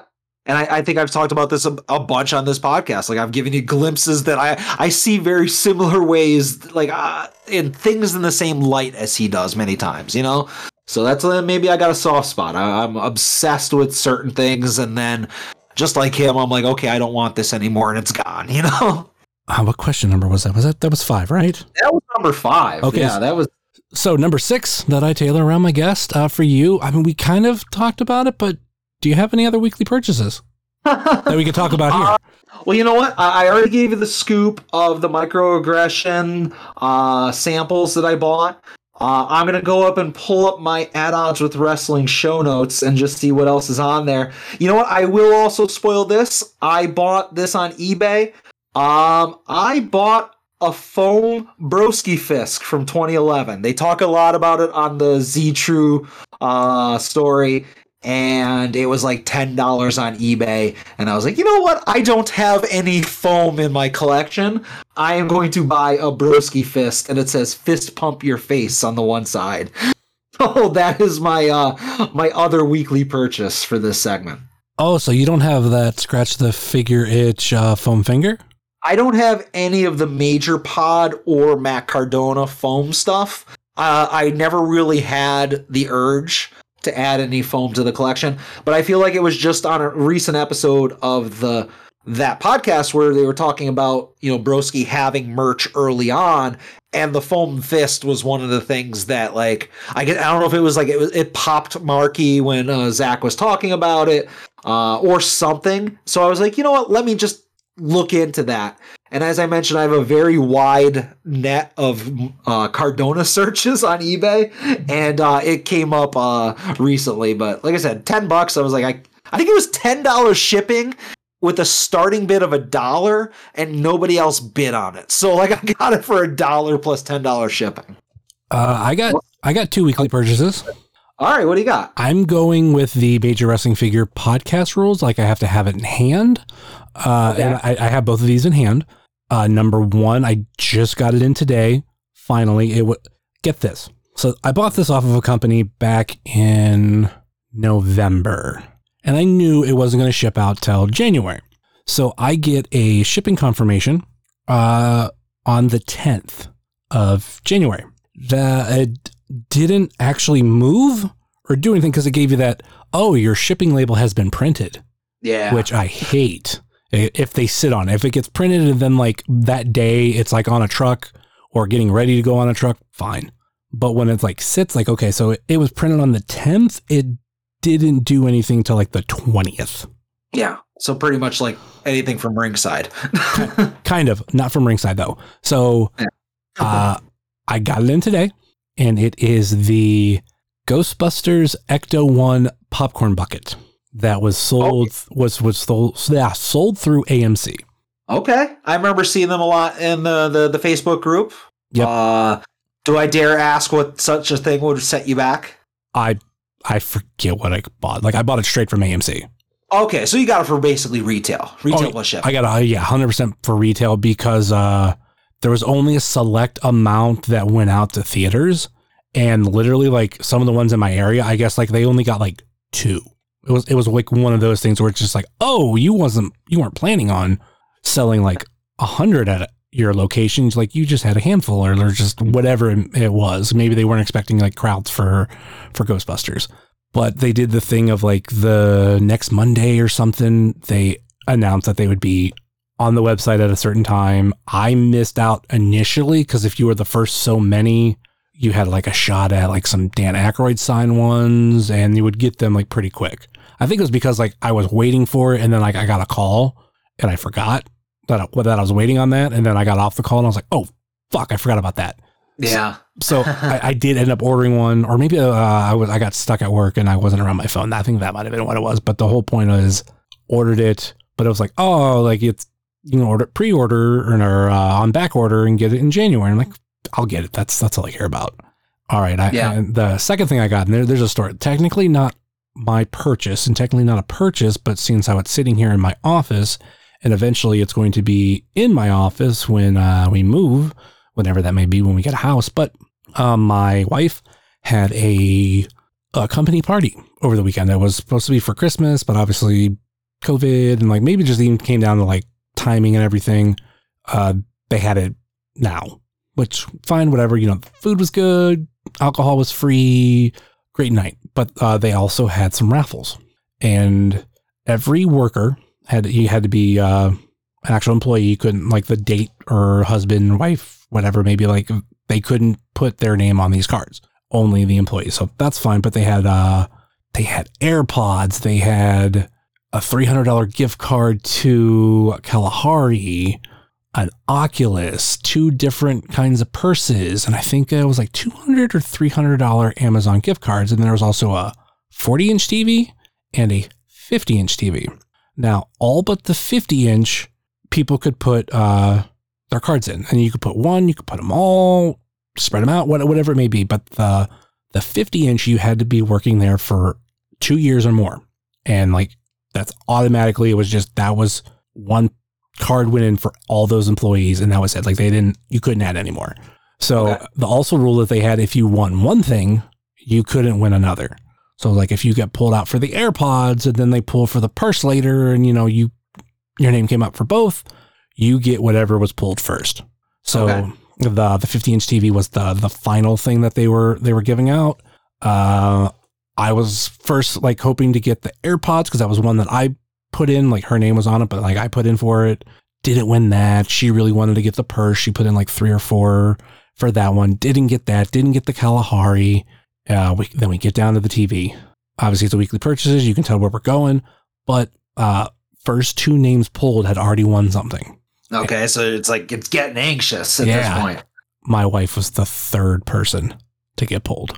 It's, nice. So the fifty inch. Yeah. fifty inch uh, T C L or yeah, yeah, T C L um, uh, Roku T V. Okay. P- pretty nice, nice. for for a uh, uh, free T V, and the reason why we're not putting it anywhere is because we have a fifty inch in our living room and a I think a fifty-five inch in our bedroom. There's no use of like switching. Yeah. Yeah. M- might I suggest the dream, which is bathroom T V? Well, we're in an apartment and our, our bathrooms are pretty small, and, but people did suggest that, but, uh, uh, we're going to wait till we move. And like, that's where, cause I, when I'm in here, like I don't have a T V on. I've heard like other podcasts where people are like, oh, I'm, you know, I'm watching this in the background. I have nothing in here to do that. Yeah. So if I had, no, a, no. if I had a Roku T V, I could do that, but very small room. And like across from me is like all my figures and everything. So I have to take stuff down. Just not enough. Yeah. It's just, it's kind of messy. So that's my other purchase. And that's the first time I've, uh, I've told that online. Nice. Cool. Well, congratulations, sir. I was going to put that as my purchase all the week for Major Wrestling Figure Podcast, but I didn't have a picture of it. And by now they've already probably recorded that segment. Yeah. You know what? I, I've given up on putting anything in that, uh, that post. Cause I have gotten some, some pretty unique stuff, like whether it be, you know, like, hey, I got the, the Wedding Brawlers, or I got these, the, the, the rookie figures of Broski and Hawkins mint on card, or I literally bought Broski's purple leather jacket from him and I'm in the vlog showing it and all that stuff. And, uh, instead they're like, the things that actually make it onto the major mark purchase of the week is like, oh, hey guys, I, I bought tickets to Disney World, or, you know, bought a new car, you know, like that's all the things that uh, make it. So I've given up. Like I, I'm done trying to impress Smart Mark. It'll never happen. I think I got on there for the crown. That was the last time I got on there for. And like, yeah. I have a, I have, a, I did a screen recording, like anytime, like I'm such a mark for this, but anytime like my name gets mentioned or like something, I will go to the the video podcast that's only on Patreon and I will screen record it. And yeah. when I openly say that, like, you know, Matt hooked me up and I called him my absolute intense champion, like he does this like thumbs up into the camera, and I have a screenshot of that because I think it's fucking hilarious. Yeah. And and conversely, the only time I was ever mentioned on the pod is when Brian Myers called me my, he's like, my buddy Adam Volkenberg. I'm like, all right, that you did a little bit of a butchering of the name. Like, it's half of my shoot name, it's none of my working name, it, it, but we know it was me. But that's the only time I was ever mentioned. That's like if you were on there once and they mentioned you as Justin Mers, you know, like, and that's your only time you were ever mentioned. That's that's what me being called Adam Volkenberg is. I have the benefit of actually the knowing my name. Like obviously Smart Mark does, but when the, when we talked about uh, me wearing the Chris Farley shirt, or they talked about yeah. me wearing the Chris oh. Farley shirt, like because like Matt's like, oh yeah, some fan like came up and uh, wanted this picture, and Brian's like, oh yeah, uh, Justin Summers. And yeah. I was like, I was like, oh, that's pretty cool. Like, yeah, oh, of course, I have that screen recorder too. Yeah, you're you're practically you're like a, the fifth member of the Figure Four at this point. You are the the the J J Dillon of the the Figure Four Horsemen. I think the sad thing is like people look at like me and you and they're like, oh my god, how could you be obsessed with those guys and all this kind of stuff? I'm like, you think we're obsessed? Uh, n- no shot to anybody that's in that group, but like there's some people. It's like, oh yeah, like they're buying. They're spending good money on stuff. Like you bought the jacket, which fine, whatever. But there's other people that like they've bought a jacket, uh, just a bunch of other shit. Like we, we're a fraction. Like if you think we're crazy, um, yeah. we're sane compared to them. Well, here's the thing with the jacket. First of all, it's a sexy fucking jacket. Second of all, I, I'm a silly boy doing a silly bit, so I just did it for the bit. Uh, third of all, I can actually wear it. You know, like I'm going to wear it to wrestling shows, and it's just one of those things where it's like, oh, I am the purple Broski leather jacket guy. But, like, at least I am not, like, buying the shard of glass that was taken out of his back four months after the death match. Like, that's a level that I'm not crossing, you know? Yeah, um, that and that's just... tip of the iceberg and stuff. Like, I'm not knocking any of those people. Like, if, if that's what you like, fine. But I'm explaining to people that think we're crazy and we're like, we're obsessed and yeah. you know, we're huge fans. I'm like, oh no. I think we're perfectly, perfectly reasonable, middle of the road, rational, uh, major pod fans. The face. Yeah. Face. Oh, uh, okay. Uh, I gave you enough time to stall. What was, uh, did you have any other, uh, weekly purchases? Yeah. Just, uh, just the oh. fist. Jesus, man, I already, I already told you about production samples of rare old Jax figures. I bought some uh, eleven-year-old foam figures. Uh, I'm going to have nothing left for At Odds with Wrestling this week. I will just say, obviously, Charlie Butters is going to send me uh, some G C W Cardona family and P A P S corporate uh, hygiene wipes. And uh, I might have picked up a couple uh, Target Legends figures in the wild this week. Uh I got the uh, E C W Hurricane and the D X Triple H figure. Uh, but that is literally everything I bought this week. You, I've cleaned out my weekly purchases on Wrestling Cheers. I wasn't planning on doing that. I'm going to have to buy some more stuff between now and Thursday. Yeah, I was about to say, well, people people are listening to this on Thursday, but uh, or if they listen to the day it comes out. Yeah, but you, you'll have you will have time from recording to uh, to refill, but but maybe I'm saving Joe some time. Like he'll he'll tell about maybe the one thing he bought from home, whatever that may be. And then you can go, you know what? Um, I said everything else that I needed on Wrestling Cheers. And I like that. That was my, all my weekly purchases. So yeah, go back and listen to that show. Yeah. You know what? That's, it's a good opportunity. Oh, there's that word, uh, to plug this show, uh, during that point of my podcast. And I also like, I won't tell Joe until it gets to the point where we are like presenting the purchases, because I want to hear my weekly purchases jingle and I don't want to be deprived of that. And at the end of the day, that's all I care about is hearing that, because it pops me every time. So, like if I hear the jingle, I don't really care if I don't have anything to talk about afterwards. I almost want to play a game on here of uh, Does Adam Know the Card? Where I was going to take the new uh, version of Does Joe Know the Card? But then the, take the part where it says Joe and have me butt in and go, Adam. I just didn't have time to like throw it together. I'm telling you, man, there's a lot of things you can fix in production that, to make this sound like uh, we really had a plan going into it. You know? Yeah, but we don't have time for you to like, can, do you know the Royal Rumble card? Oh, please. I, there's a Royal Rumble on Saturday. That's about all I know. There's a Royal Rumble and there's a uh, little cash game you guys have. Yep. At Odds Royal Rumble opportunity, which I would plug, but all the spots are filled. So maybe next year. Yeah. For the third year in a row, like my money's tight around this time. And I'm like, I go like, yeah, I could, but I don't know. And then like it gets sold out and I go, fuck, maybe next year. Well, last year, I don't remember who I had in the men's rumble, but my women's pick was Xia Li. So I knew that that was dead money right off the rip. But hopefully this year, whatever uh, whatever pick, or I'm sorry, whatever entrant in the men's rumble that uh, Broski ends up being, hopefully I get that one. Might not come through and win, but it'll be good for sentimental reasons. I will say, just to watch for Cardona slash Ryder show up, it's like one of the only reasons why I want to watch the rumble. Yeah, ah, they're always fun. As much as I fucking hate the E and everything they stand for and most of the people that still work there, uh watching the actual rumble matches themselves is still a good time. Well, I think my thing is is I don't I have Peacock and I didn't cancel it. It canceled itself, and it's only because this is what I think it is. I had a issue where my Facebook got hacked, but not most people didn't see anything of it. It was because they hacked my ads page, which okay. which is like any Uh, Facebook page I have, like non-personal page, but like the fan page and stuff that I put ads out for, like they can go in and run ads, and they were adding me as uh, or my uh, ads account as like administrator for these random fucking pages, and like literally it almost seemed like it was just like knockoff stuff, and they were, if they were selling the real thing, like it was cheaply made type thing, but I think a lot of it was just fake bullshit to scam money. Yeah. And were you you sell uh, PlayStation fives through uh, Smart Marks? Well, this is where I I learned to do uh, two factor authorization, and I switched a lot of my stuff to two factor. Uh, but yeah. What ended up happening was like I ended up having to go through dispute through PayPal, because like Facebook was horrible on like figuring out what was going on, like getting back to me. But at least I had my PayPal set up through it, not just like my debit card. So I was able to say, PayPal, this is fraudulent. Help me.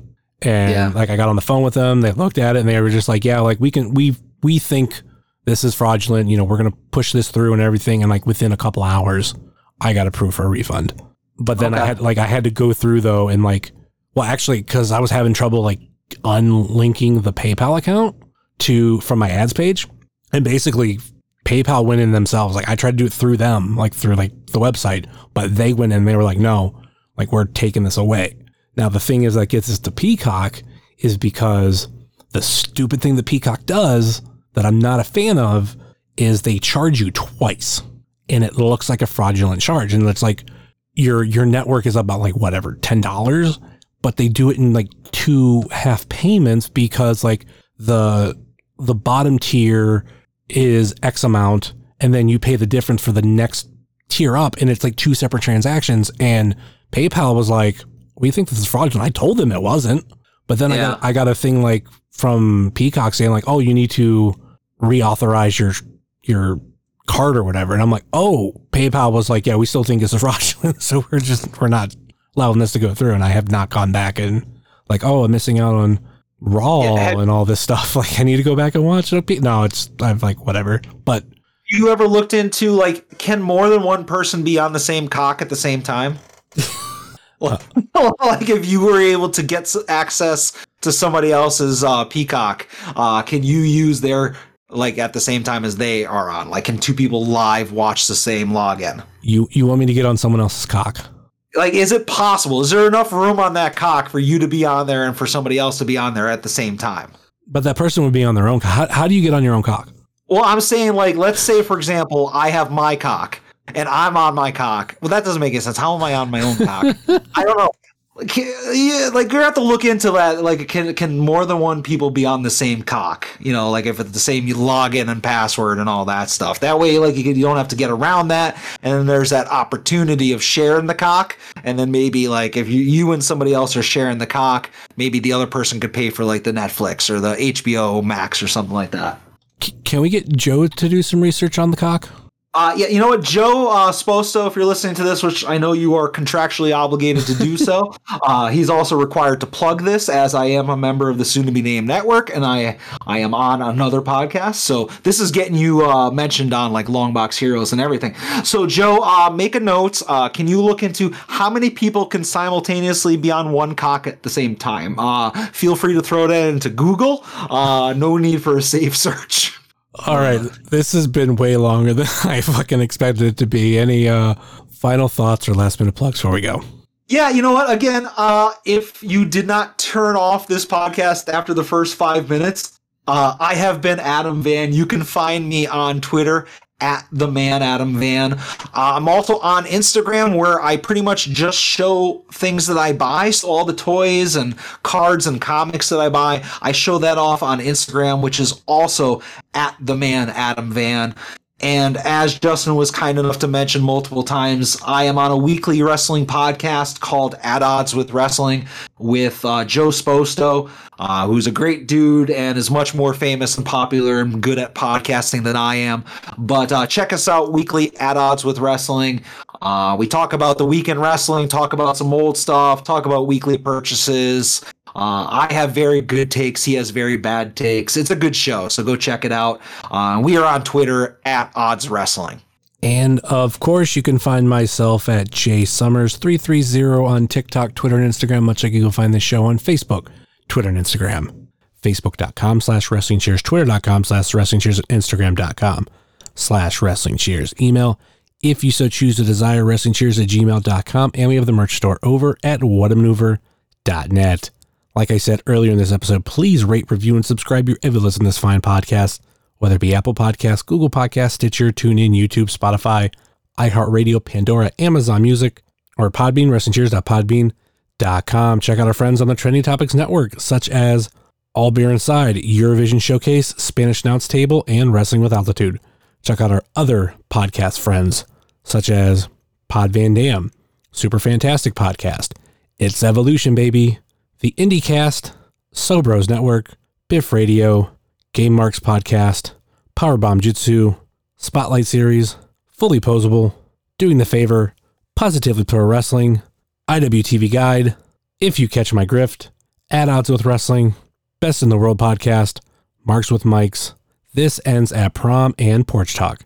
Check out our other non-podcasting friends such as Thrift Store Jobber, The Savage Dash, The Mystery Men, Redline Radio, Mouse's Wrestling Adventure, V H S Party Tonight on Instagram, Good Company, Heart of Gold, Toy Hio Toy Show, Time Capsule Toys, Stay Tough, Smokin' Jay's Barbecue, and be sure to use the ten percent off code when you order of Cheers, so you can save yourself a little money. WrestleVoid, Midwest Territory, Southern Underground Pro, and the official graphic designer of Wrestling Cheers, Moy Boy Designs. That will do it for us here on Wrestling Cheers, where everybody knows your name, especially when you're on the cock. Later.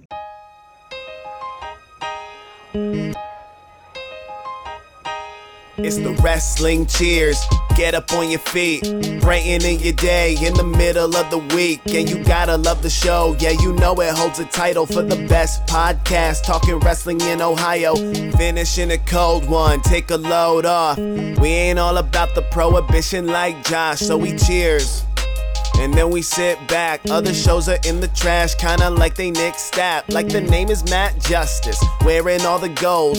Wrestling Cheers is coming to a close. The number one podcast going in the game. And one day everybody's gonna know the name. It's the Wrestling Cheers.